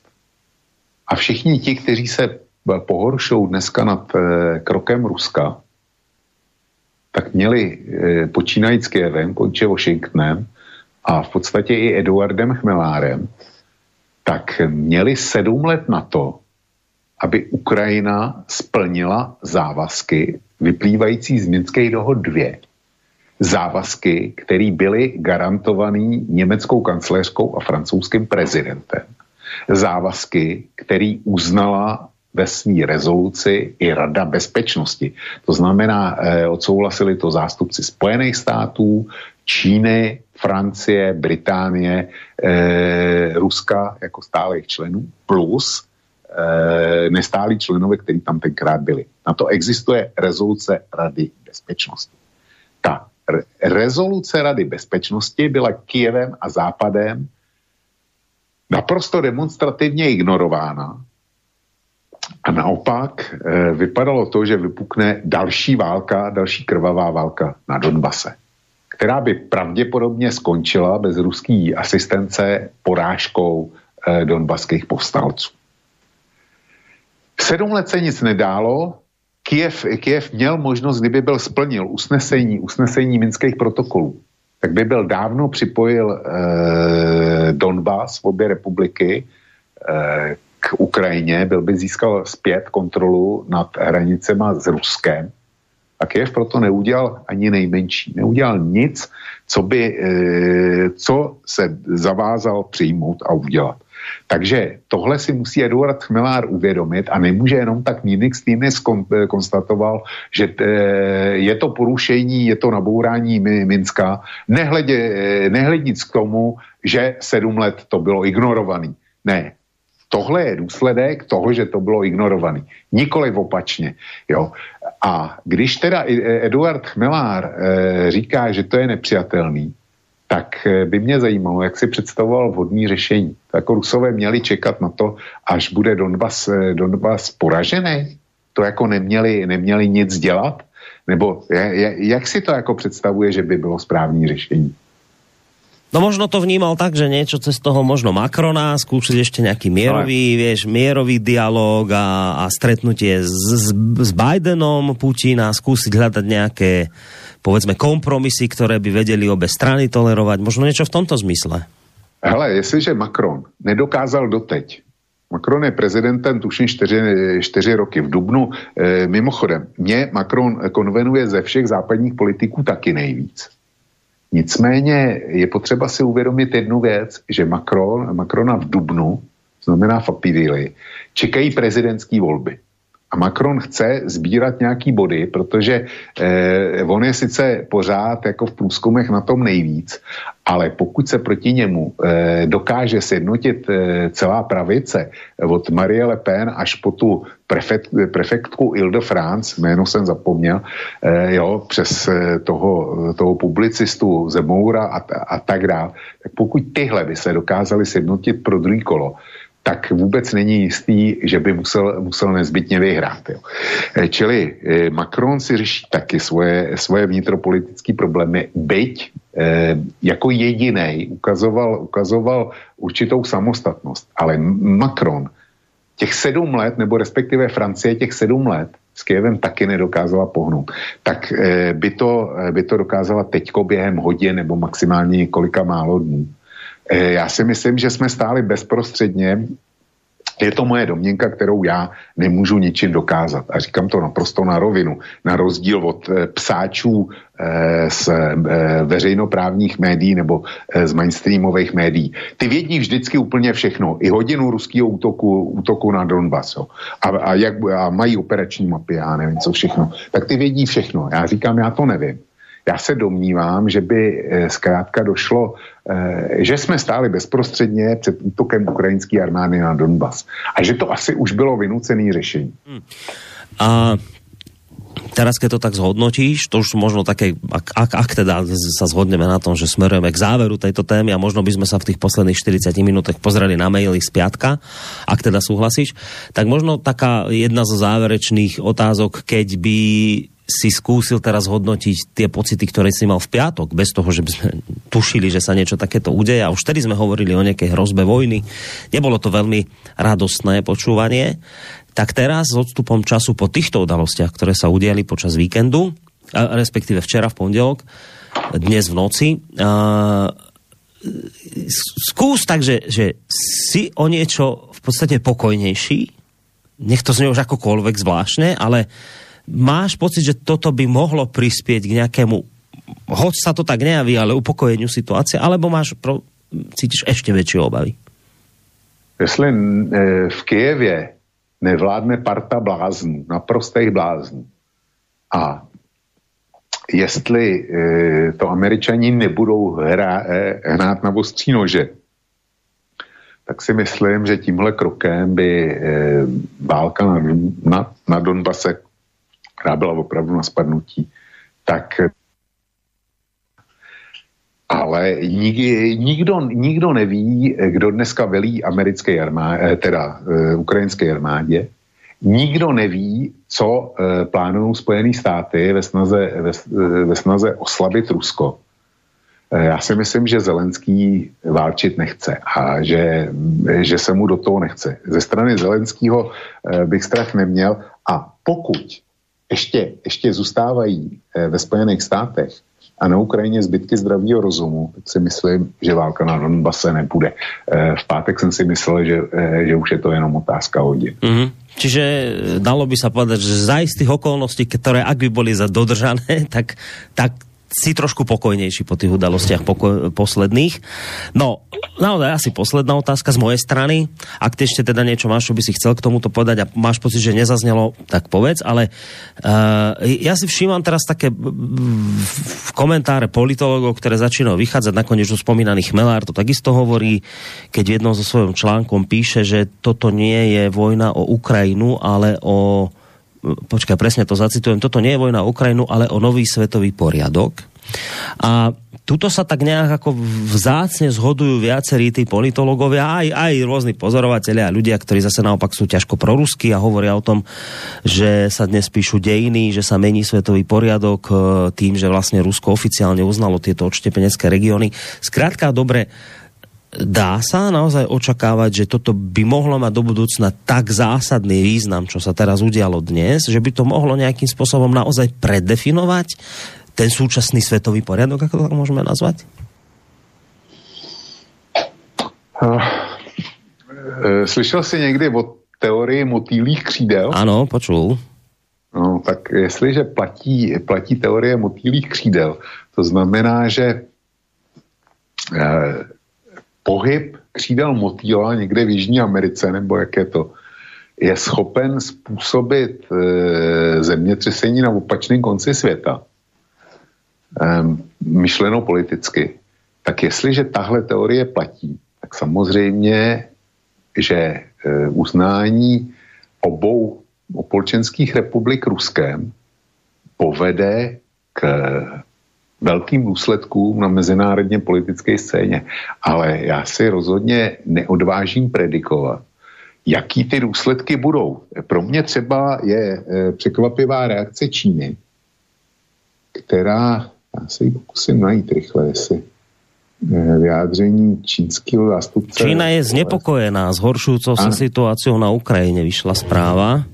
Ano, to je, to je pravda, jenomže Čína taky říká, že to má být řešeno diplomatickým jednáním a že eh, je znepokojená mm, porušením územní celistvosti Ukrajiny. No to sme nakoniec aj v piatok spomínali, keď ten poslucháč nám volal a hovoril o tom, že podľa neho Čína bude jedna z krajín, ktorá uzná tieto odštepenecké regióny. Neuzná, ten... práve že Ale neuzná. my sme vtedy práve hovorili, že neuzná eh, a to z tých dôvodov, že tam má problém napríklad s tými svojimi Ujgurmi, čiže tam sme vlastne oponovali eh, poslucháčovi, čiže z tohto hľadiska by zase až takto stanovisko Číny nemuselo byť prekvapujúce.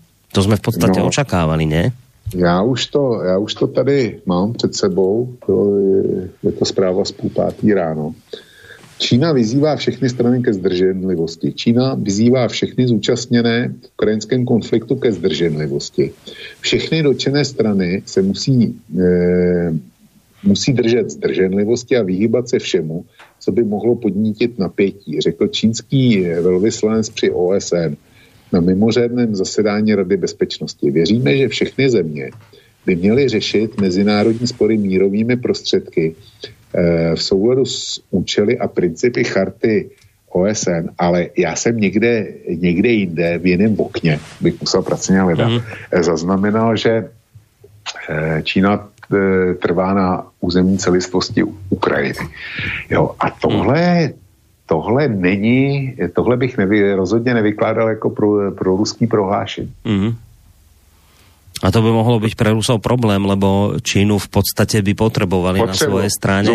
Ak, ak teda naozaj sa dajú do pohybu sankcie ťažké proti ruské, tak Čína je v podstate, už sme to hovorili viackrát, jediná záchrana v podstate pre Rusov. No, o úspěšnosti sankcí, znovu opakuju to, co už si slyšel v pátek, se nerozhodne v Berlíně, v Paříži, v Londýně, v Bruselu, hmm. dokonce ani ve Washingtonu ne, ale v Pekingu. Hmm. Jo?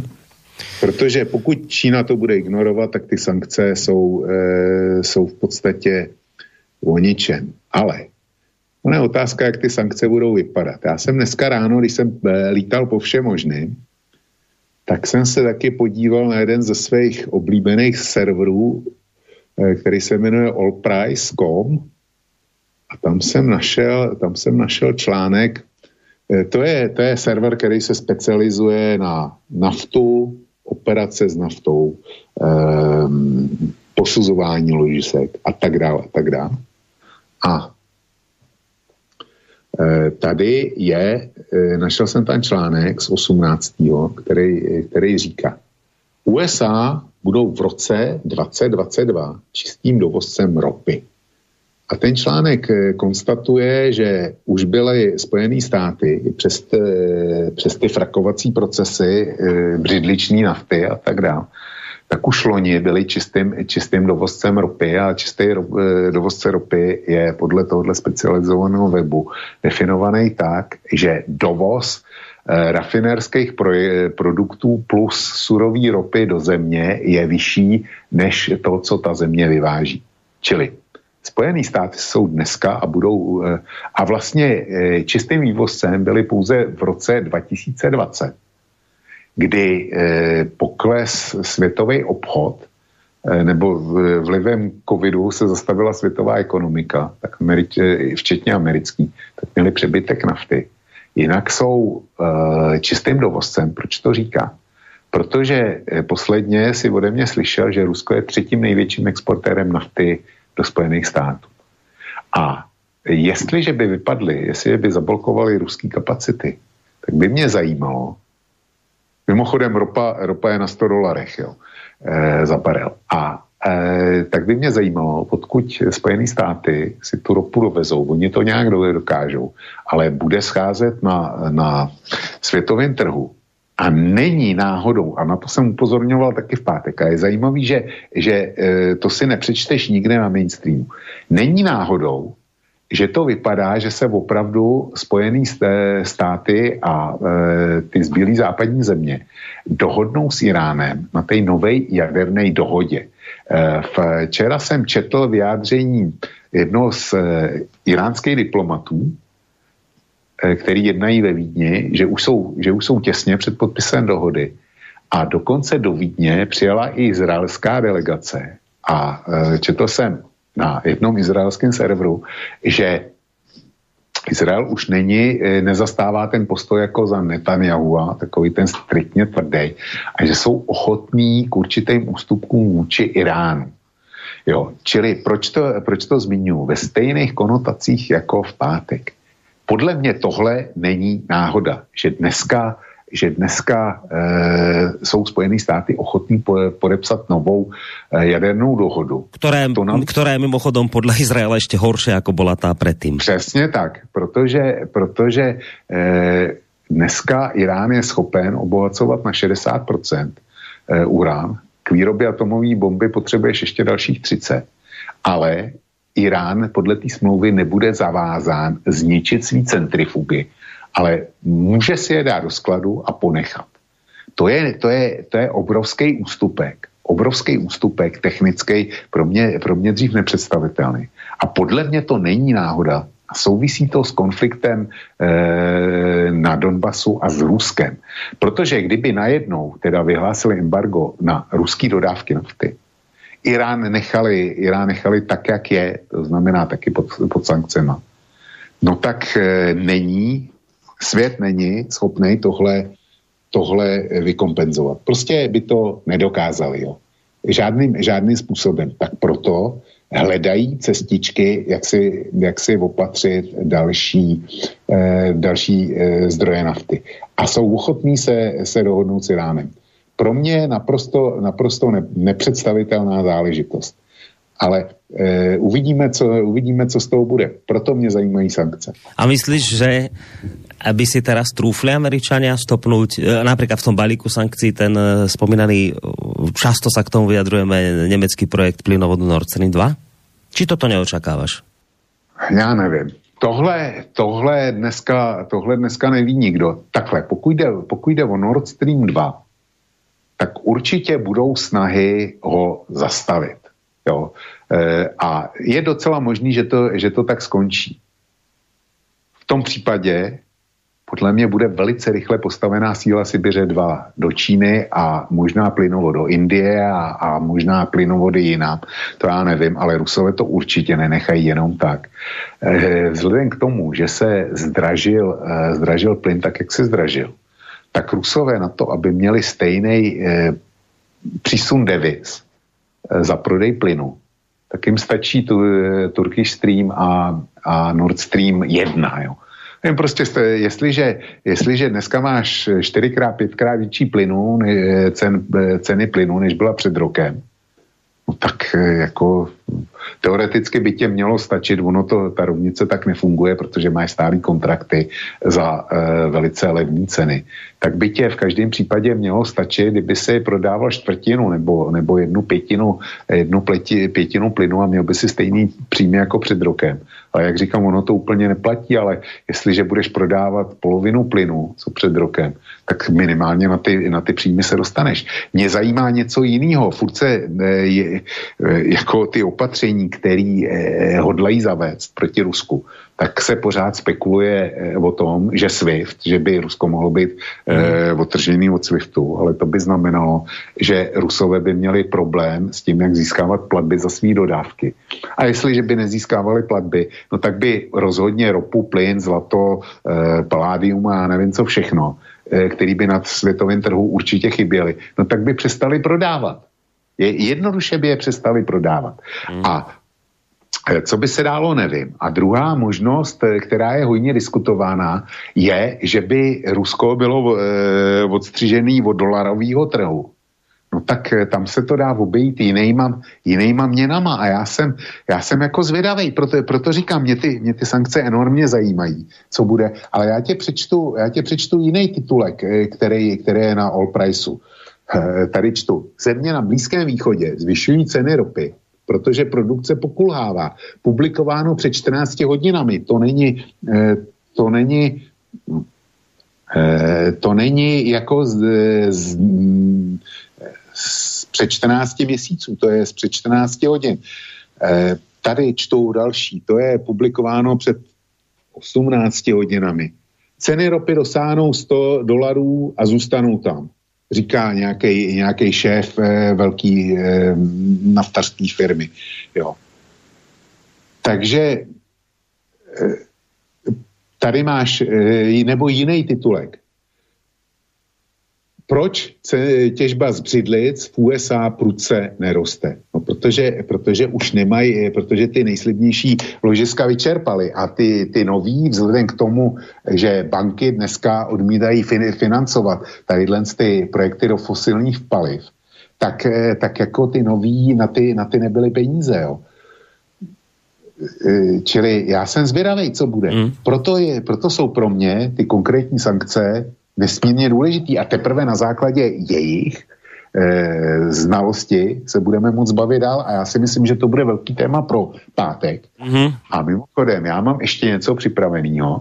No. Co jsem dneska, eh, co jsem chtěl dát do hry. Dobré, ale, počkej, ještě skôr ako to dáš do hry, túto poslednú nedám, ešte... Nedám, nedám. Ja nedáš. Ja, že si to necháš na piatok, či? Jasný. Dobre, k tým sankciám ešte, však v piatok sme o tom hovorili, že e, ja som tak nazval, že to je také úsmevné, keď Alanena Berboková z Nemecka sa vyhráža Rusom pozastavením projektu Nord Stream 2, ktorý je v enormnom záujme životnom samotného Nemecka. No ale potom oni vraveli Nemci, že sú ochotní zaplatiť túto ťažkú daň. V tejto chvíli naozaj nevieme, keď vysielame túto reláciu, nevieme, ako budú tie sankcie vyzerať. Nevieme ani dokonca, či bude stopnutý projekt Nord Stream 2 alebo nebude. A o tom rozhodnú Spojené štáty samozrejme, lebo oni rozhodujú o dianí v Európe. Nie my, Európania. Ale e, skúsme, že, skúsme sa zahrať takú hru, Vrčko, že dobre, tak e, to, čo sa dnes udialo v noci, včera, že je dôvod na to stopnúť projekt Nord Stream 2. Čo to znamená pre Nemcov? To je otázka, co to, eh, co to znamená pro Němce. E, Němci mají k dispozici Nord Stream 1. Eh, jo. A když vždycky platí, že košile je blížší než kabát, a já e, si, si myslím, že, by, e, že jedna z variant je, že celou tu přepravní kapacitu Nord Streamu 1 vykoupí Německo a nikomu nedá ani kupický metr. To je jeden scénářů, e, ze scénářů. Druhý, důvod, druhý ze scénářů je, že e, Němci pustí signály do Ruska, že teda Nord Stream 2 ne, ale že budou kupovat e, plyn, který přijde přes Jamal nebo přes ukrajinský plynovod a že e, přitlačí na Polsko a Ukrajinu, aby to přepravovali za nějaký významně nízký ceny. Já teďko, já mám před sebou shodou okolností na Allpriceu otevřený, otevřený e, jiný článek a ten e, má titulek Evropě dochází místo pro LNG a headliny jsou tam kvůli vysoké poptávce a obavám, že by Rusko mohlo zastavit dodávky plynu do Evropy. Kontinent dováží obrovské množství LNG. Nyní ale Evropě rychle dochází zpracovatelské kapacity pro plyn a dodatečné náklady eh, na eh, transport přes jiné země eh, popírají ekonomiku. V současné době se, dohad, se odhaduje, že dvě třetiny celkových eh, transportů LNG z USA mají být eh, dodány do, evropský, eh, do evropských destinací, ale tyto zásilky mohou brzo, brzo klesnout. Jsou to jenom headliny, protože vysíláme, tak já nemám čas ten článek číst, ale to tě, to tě říká taky, taky co a jak. A ještě, ještě jeden je tu, je tu zajímavý titulek. Moment, já si to musím na, nastavit. A ono mi to trvá vždycky chviličku. Ľudne, nemusíš sa ponáhľať. Ja. No, máme, běží nám čas. No, ale máme ještě dobrou polhodinku. E, e, ropné nádrže poté, co Rusko stáhne jednotky z ukrajinských hranic. To bylo vydaný 15. února. A to bylo vydaný 15. února.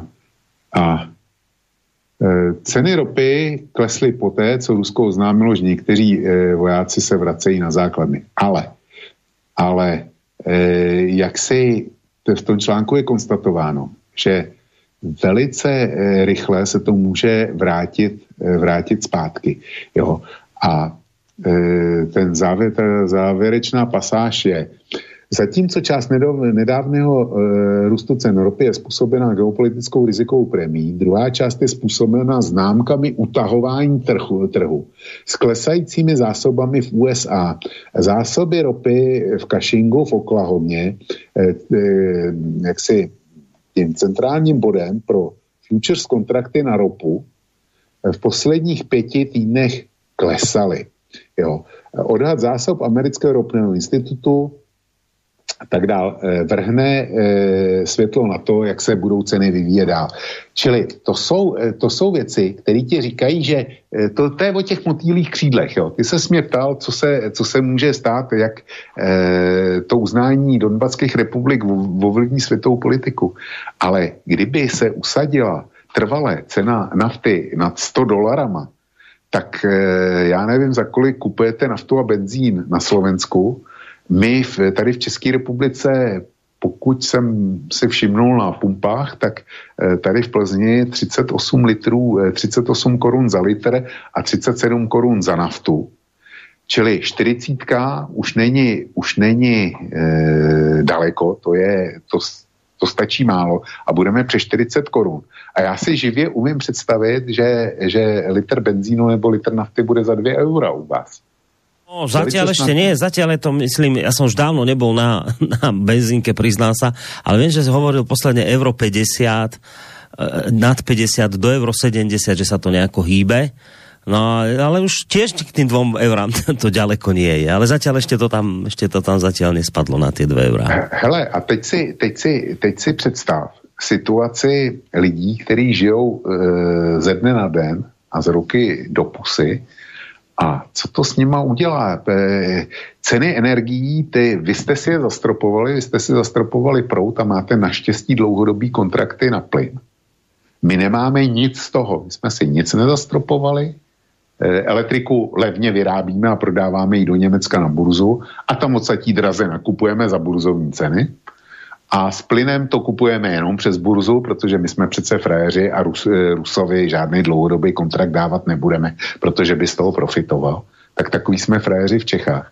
A výsledkem, eh, výsledkem toho je, že tu máme inflaci, jakou jsme tu neměli od e, vlastně převratu a Eh, že lidi začínají mít opravdu problém, jak pokryt nájmy, jak pokryt náklady na energie a jak pokryt všeobecní zdražování.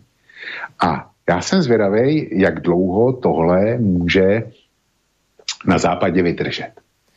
No, a, to nevím. a teraz si představme situáciu, že sankcie sa Ruska dotknú tak silno, a budú tak vážné, že sa Rus rozhodne, že zastaví plyn do Európy úplne. Lebo to je možné. Lebo to je možné. Tak si poďme teda namodelovať alebo nadefinovať predstavu čoho, toho, čo by to mohlo znamenať, lebo s týmto vás samozrejme naše mainstreamové média obťažovať nebudú. Oni teraz vám budú hovoriť iba to, ako veľmi ideme poškodiť Rusov. Samozrejme, človek rozmýšľajúci si zároveň ale kladie otázku, že dobre, keď poškodzujeme Rusov, ale to znamená, že musíme poškodzovať aj seba, že tie sankcie nutne sa budú musieť dotknúť aj nás. Teraz hovorím o Európe, nevrajím sa o Amerike, tá, tá je závodou, tá je v poriadku. My si ideme urobiť sankcie proti nám samotným, ale teraz skúsme situáciu, že Rus sa rozhodne, fajn, keď to s vami nejde, keď ste sa rozhodli uvaliť na nás takéto sankcie, my zastavujeme plyn do Európy. Skúsme si predstaviť, čo to bude znamenať, Vočko. Borisku, to je zase něco, co nedokážu dohled, dohlídnout. Já jsem schopný, schopný vybrat nějaký střípky, ale je otázka, jak dalece ty střípky popíšou celou mozaiku. A tohle, tohle nemůžu našim posluchačům ani tobě garantovat. Ale já začnu takovou drobností, o které se, o který se mlčí a e, která je přitom velice podstatná. A to nemám ze svý hlavy.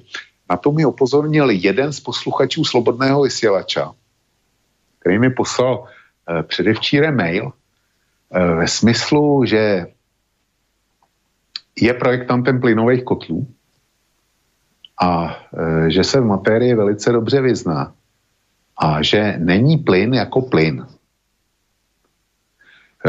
V jaký souvislosti je to důležitý? On, on konstatuje, že ruský plyn je úplně jiný než norský plyn svým složením a že LNG, ten skapalněný plyn americký, ten je zase jiný eh, než norský plyn a úplně jiný než, eh, než ten ruský. Jo.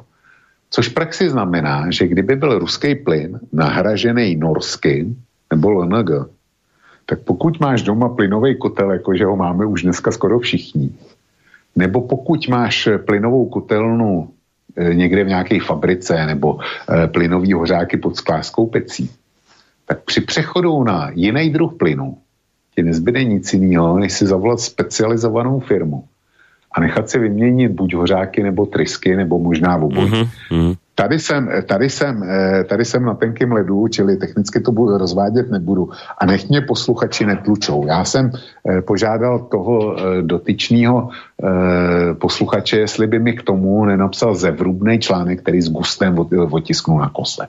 Jo, potom. Čili představ si, já nevím, kolik máte na Slovensku domácností. Je vás 5 milionů. Takže dejme tomu, že to je půl druhého milionu domácností, možná dva miliony, protože jsou, e, jsou domácnosti s jedním člověkem. Nevím, kolik je tam plynových kotlů, ale dejme tomu, že to bude jedna třetina, čili 700 tisíc.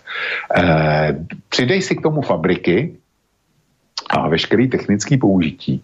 A já si, e, já si troufnu přes palec odhadnout, že by si tu technickou úpravu musel, musel udělat na milionů e, plynových kotlů a hořáků, když by si přešel na norský plyn nebo LNG.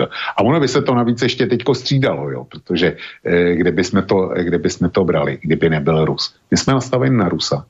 A ať mi někdo vysvětlí, a to se bavíme jenom o Slovensku, prostě tisíc úprav by se muselo provést v nesmírně krátkém čase. A e, představ si, kap, e, jestli jsou na to kapacity, a představ si, jestli je na to montážní materiál. Tvrdím, že nikoliv. A to se bavíme jenom o Slovensku. Kde máš, eh, kde máš eh, dvakrát větší Českou republiku a Slovensko a Česká republika je pouze zlomkem takového Německa.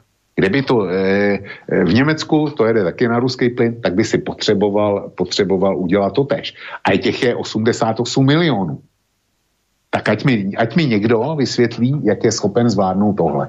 Já to nevím. Jestli pokud má, pokud má ten dotyčný posluchač pravdu, a já si myslím, že jo, že, že ví, co povídá, tak by mě zajímalo, jak to udělají. A to hmm. je, to je jeden maličký střípek. A teďko, eh, teďko eh, k tomu hlavnímu, eh, k tomu jádru který chceš slyšet. Co by to pro nás znamenalo? No my jsme přece od eh, paní Uršuly von der Leyenový ujišťovaný, že Evropa to zvládne, že si zajistila dostatečné dodávky a že, že jako tu zimu, že už bychom přečkali, že zásobníky a tak dál a tak dál. E, vystoupil, a nevím, jestli Fiala nebo, nebo minister průmyslu u nás, a ten, jeden z nich, jo, možná oba, a ten hrdě více v prsa prohlásil, lidi nemáte se čeho bát, protože my máme strategické zásoby. A ty strategické zásoby znamenají, že máme naftu na 90 dní, jo, na 90 dní, a že máme, že máme plyn na 30 dní. Ničeho se lidi nebojí. Tak.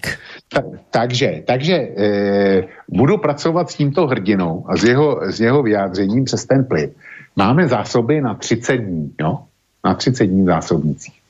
Rusko přestane dodávat, No, takže pokud by nám zbyly jenom ty, jenom ty zásobníky, protože navíc my jsme napojení e, plynovodama na Německo, ale tam pokud vím s jednou jedinou výjimkou, žádný terminál na LNG není, a ta německá soustava není propojená e, nějak zvlášť na francouzskou, možná na holandskou a belgickou, ale rozhodně ne na francouzskou.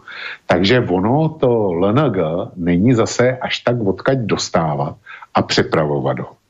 No, já to, já to zjednoduším. Představme si, že Rusko e, zavedlo embargo na plyn a LNG se teda dodává, ale k nám se dostávají jenom nějaký, nějaký zlomky. A abstrahujeme teď od norského plynu. Takže hrdinové mají na 30 dní a zkusy, zkusy vyfabulovat, jak by to asi u nás vypadlo už za 14 dní. Zatím pořád máme sice velice teplou, ale máme zimu. Ani není zaručeno, že nepřijdou mrazy. Jo. A na 30 dní máme co by se asi tak dělo po dvou týdnech? Po dvou týdnech už, už bychom měli zásoby jenom na š, dalších 14 dní. A dál bychom, dál bychom prostě neviděli. Takže by nutně muselo dojít k, dra, k naprosto drastickému omezení přídělu plynu pro průmysl. A já bych to viděl tak, že by bylo odstaveno všechno, co by, co by nebyly pekárny a e, potravinářský podniky. A jinak by, to, jinak by e, byly odpojeni úplně všichni. S výjimkou nemocnic a možná škol, to tam si nejsem jistý, by asi dětem řekli, že buď se zavádí zase dálková výuka, ať se, ať si, ať se ohřejou doma, anebo ať přijdou v kožichách na, e, a e, s rukavicema, s plančákama na výuku. Nevím, co by se dalo. Ale tvrdím, že po 14 dnech už by šlo takzvaně z tlustej do tenkých u nás a že by, že by vznikl chaos a panika. Jo, samozřejmě, že, že, ne, že jsem vyloučil, že jsem abstrahoval od norského plynu. Ten by nějaký při, přišel, jenomže ten by, dejme tomu, dodal zásoby na dalších 14 dní. Eh, prodloužil by to o 14 dní a jednou by se ty norské kapacity vyčerpaly, protože na to, eh, na to Norsko by se obrátili dneska všichni. Jo. Takže, takže tady, máš, tady máš můj odpověď. Já tvrdím, že hazardovat situaci, kdy se český, odpovědný český minister nebo premiér bije do prsou, že teda máme strategické zásoby na 30 dní, tak já si myslím, že si země dělá srandu. No, teraz som si všimol, uh, nová informácia vyšla, že krok Ruska podporili Sýria a Nikaragua. Tá Sýria, samozrejme s tým sa dalo počítať, čak uh, Rusko je tam vojensky pomáha. Ale tá Nikaragua je zaujímavá. Nikaragujský prezident Daniel Ortega bol jedným z prvých svetových lídrov, ktorý podporil krok Ruska. A citujem, som si istý, že ak urobia referendum, aké sa uskutočnilo na Kryme, ľudia budú hlasovať za pripojenie území k Rusku. No, je, je, toto je zaujímavé z toho titulu, že rozmýšľam tak nahlas, že keby tak pán Daniel Ortega teraz potešený týmto krokom si zmyslel, lebo to počúvame v prípade Ukrajiny neustále, že každá krajina predsa má právo, to už to je, to je prostě dané a s tým sa už vôbec nehýbe. Každá krajina má právo si sama zvoliť svoje smerovanie, bezpečnostnú politiku a tak ďalej. Rozumiem, že keby teraz ten nikaragujský prezident povedal, že my by sme radi, že teraz takú nejakú zmluvu urobíme s tým Ruskom, lebo páči sa nám, že čo robia, že či, čoho by sme boli svetkami, že či by sme mi počúvali to isté, čo rozprávajú teraz pri Ukrajine, alebo by sa tá debata o tom, že každá krajina si môže sama zvoliť, zásadne zmenila, keďže to je blízko Spojených štátov amerických. Samozrejme, tá odpoveď je jasná, viackrát sme už o tom hovorili, takže stalo by sa presne to isté, že zrazu by sme zistili, že to, čo môže Ukrajina, to nesmie Nikaragua, samozrejme, že by to takto skončilo, ale je to zaujímavé spomenúť v súvislosti tej, že Nikaragua už podporila krok Ruska. No. no oni, by, oni by určitě dodali, že každá země má právo na to vybrat si e, svýho spojence, ale jenom pouze tehdy, když jde o, de, o zemi demokratickou. Ano, přesně tak. No, tak, takhle by to dopadlo. Máme, ale... Vočko, no, prepač ale ono vůbec není vyloučený, že, že dalším krokem Ruska bude, bude e, například pokus o podobnou do, dohodu s Venezuelou. Venezuela mimochodem, uz, Venezuela a Kuba uznali ty ty opolčenské republiky už včera. No, no, tak však môžeme sa tešiť na to, že teraz Venezuela po vzore Ukrajiny bude žiadať o to isté a to bude neuveriteľné. Samozrejme, že to neprejde, samozrejme, že Venezuela nesmie to, čo, to, čo môže Ukrajina, to nesmie Venezuela, ale bude zaujímavé sledovať tie, prípadne ak sa to ustane, tie vysvetlenia, kedy sa bude treba vysvetliť hlúpým ľuďom, že prečo Ukrajina má právo na to, na čo nemá právo Venezuela. To bude treba, to bude zaujímavé sledovať to v priamom prenose, ako to ľuďom budú vysvetľovať a hlavne teda bude zaujímavé sledovať naše mainstreamové média typu Denigen, ktorí vám to vysvetlia, prečo je veľký rozdiel medzi tým, keď žiada Ukrajina o to isté ako Venezuela, prečo je vlastne v tom veľký rozdiel. No, vočko, no. máme, no, Protože diktátorský režimům napříč planetou nesmí být povoleno, aby vytvořili pevnou uh, vojenskou síť. tak, a kto je diktátor, o tom roz, rozhodnú Spojené štáty americké. My. Tak. No, no uh, máme 10 minút do konca relácie. Skúsime nejaké tie maily povyberať, ktoré by možno boli také ešte stále aktuálne? Jestli je tam máš, jestli je tam máš připravený, tak jo. Mám tu například Michal Střebíče píše, ahoj chlapi, je třeba si uvědomit, že na Ukrajině jsou v podstatě tři strany konfliktu. Jedna strana jsou ukrajinští proruští separatisté a Rusko, druhá strana je ukrajinská armáda a pak je tu třetí strana, to jsou soukromé prapory typu Azov, Dnipro a podobně, které jsou majetkem oligarchu a pod velením USA. A právě ta třetí strana je kámen úrazu, kterého by se rád zbavil jak Putin, tak Zelenský. To je pravda, s tím, s tím lze souhlasit s jednou malinkou výjimkou. E, ty nacionalistické prapory jsou e, pod kontrolou e, Spojených států zrovna tak jako ukrajinská armáda. Uh, Andrej v maili, keď to len tak rýchlo prebieham, tie, ktoré by sa dali ešte prečítať, lebo by mohli byť aktuálne, tak bol nadmieru aktuálny. No, dokonca by som povedal, že až taký malý Nostradamus, keď písal v piatok, mám pre všetkých dobrú správu, práve prežívame staré dobré časy, nakoľko povedané slovami klasika, zítra bude húř. Takže on už tušil, že sa situácia ešte vygraduje, aj keď teda už tu od teba zaznelo, že možno práve tým, čo sa udialo v posledných dňoch, tak tá situácia bude práve smerovať k niečomu lepšiemu. No jestli někdo má všech pět, všech pět pohromadě jak v Kijevě, tak ve Washingtonu, tak válka na, na Donbase nebude. Uh, čo tu ešte máme? Zraz takto, keď to len rýchlo prebieham očami, tak neviem zistiť, že čo ten mail. Zdravím pánové, dúfajme, že všichni zúčastnení vojaci, ať to jsou e, ti zlí opolčenci, nebo ti jediní správní nositele demokracie a svobody se před útokem otestují, budou dodržovat rozestupy a ti pozitívni půjdou do karantény. Skvělá relace, jako vždy, e, napísal Pavel z Moravy. Já tě, já tě něco přečtu, jo. Je, to, je to aktuální čas 10.18. Ombudsman eh, Doněcké lidové republiky uvedl, že ukrajinská armáda od večera nepřetržitě útočí na celou frontovou linii za použití těžkých zbraní. No.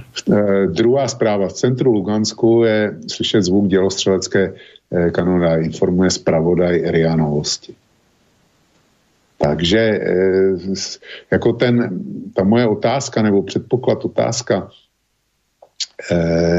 že jestli mají eh, v Kijevě a Washingtonu všech pět pohromadě, tak válka nebude tak se ukazuje, že platit nemusí. No. no hlavně, keď tam bereš do úvahy tu třetí stranu konfliktu, o které už písal posluchač, a to jsou tí z tých Azovov a Dneprov a nevím z čeho všetkého, z tých, z tých batalionov, ktorí teda nemusia vůbec podliehať nějakému veleniu armády oficiálnej ani štruktúram politickým, ktorí môžu robiť akcie na vlastnú pesť, vieš. No, je to, je to možný. Pavel píše, prečo sa prestalo vyžadovať po ukrajinskej vláde vyšetrovanie 100 obetí na Majdane a 40 v Odese a vlády na Slovensku a v Čechách, ako by to ani nezaujímalo. No to je zaujímavé, to aj Putin spomínal v tom prejave, neviem, či to tam zaznelo, či som to vystrihol, kde on hovorí o tom, že áno, že my vieme, že my dokonca poznáme mená tých, ktorí napríklad tam v Odese vraždili, ale ukrajinská strana vůbec nevyšetruje. Tí ľudia behajú po slobode a Putin dodal, my urobíme všetko preto, aby títo ľudia byli postavení před súd. No, proč se to nevyšetřuje, nevím, ale když už jsme u těhle, u té oděský grilovačky a střílení na Majdanu, tak je ještě jeden velice známý incident na Ukrajině a to je Eh, to je eh, přepadení autobusu ukrajinskýma nacionalistama eh, u Koršunu Ševčenkovského, kdy jeli lidi z Krymu, obyvatele Krymu se vraceli z Kijeva domů na Krym. A u Koršunu Ševčenkovského je náckové zastavili, ten autobus. Část těch cestujících postříleli přímo v příkopu. Část jenom stloukli a nechali je potom běžet a ten autobus vypálili. Proč to, proč to vzpomínám? Předevčírem bylo osmý výročí tohoto incidentu. Jo, když jsme u toho taky to nikdo nevyšetřuje. Ešte si dáme mailík, asi už záverečný od Juraja. Páni, viete, čo ma zarazilo? Dočítal som sa, že v ruských novinách, uh, dočítal som sa v ruských novinách, že objem vzájomného obchodu medzi Ruskom a Ukrajinou bol v uplynulom roku najvyšší za uplynulé roky a dosiahol cca 12 miliard dolárov. No tak já mám za to, že jsem o tu informaci zavadil taky. Pokud mi Andrej náhodou takhle neposlal do mailu, ale já jsem o ní zavadil taky. A e, je to, je to, a není to překvapující, ale otázka je, kdo, co, kdo a co e, od toho druhého dovážel. Škoda, tam není e, sortimentní tabulka. Jo. Velmi by mě to zajímalo, co, e, co dovážela Ukrajina, kolik z těch 12 miliard, kolik dováželo Rusko. Dobre, no tak myslím, že v tejto chvíli by sme mohli ak teda očividne všetky tie maily neprečítam, lebo som to len tak prebehol, ale tieto sa mi tak javili, že teda nevzťahujú sa na niečo, čo by už nebolo neaktuálne. Tak v tejto chvíli by sme asi mohli vočko reláciu považovať za ukončenú, však presne máme 10 hodín 57 minút, to je akurát nám to presne vychádza na tie dve hodinky stanovené pre túto reláciu. Takže bola to dnes taká trošku netradičná e, listáreň, kde neprečítali sme všetky maily, ktoré prišli v piatok, ale myslím si, že ten dôvod je celkom pádny a pochopiteľný a že sa posluchači na nás v tomto smere hnevať nebudú, lebo naozaj je dôležité, keď sa niečo udeje a máme tu príležitosť na to aktuálne reagovať, tak je dôležité asi dať potom takýmto aktuálnym reláciám prednosť. V piatok teda hodina vlka s najväčšou pravdepodobnosťou opäť o Ukrajine. Tak, Vočko? Eh, já to vidím úplně stejně. Eh, směrem k posluchačům bych chtěl říct jedno. My jsme se eh, před touhle relací s Boriskem dohadovali, jaký povedeme.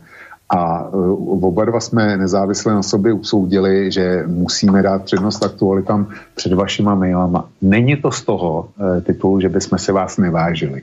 Že bychom vás chtěli krátit na vašich právech, že bychom se chtěli vyhnout odpovědí. Nic takového. Ale ten překotný děj na Ukrajině nás vedl k tomu, že jsme tu, tuhle relaci pojali jinak.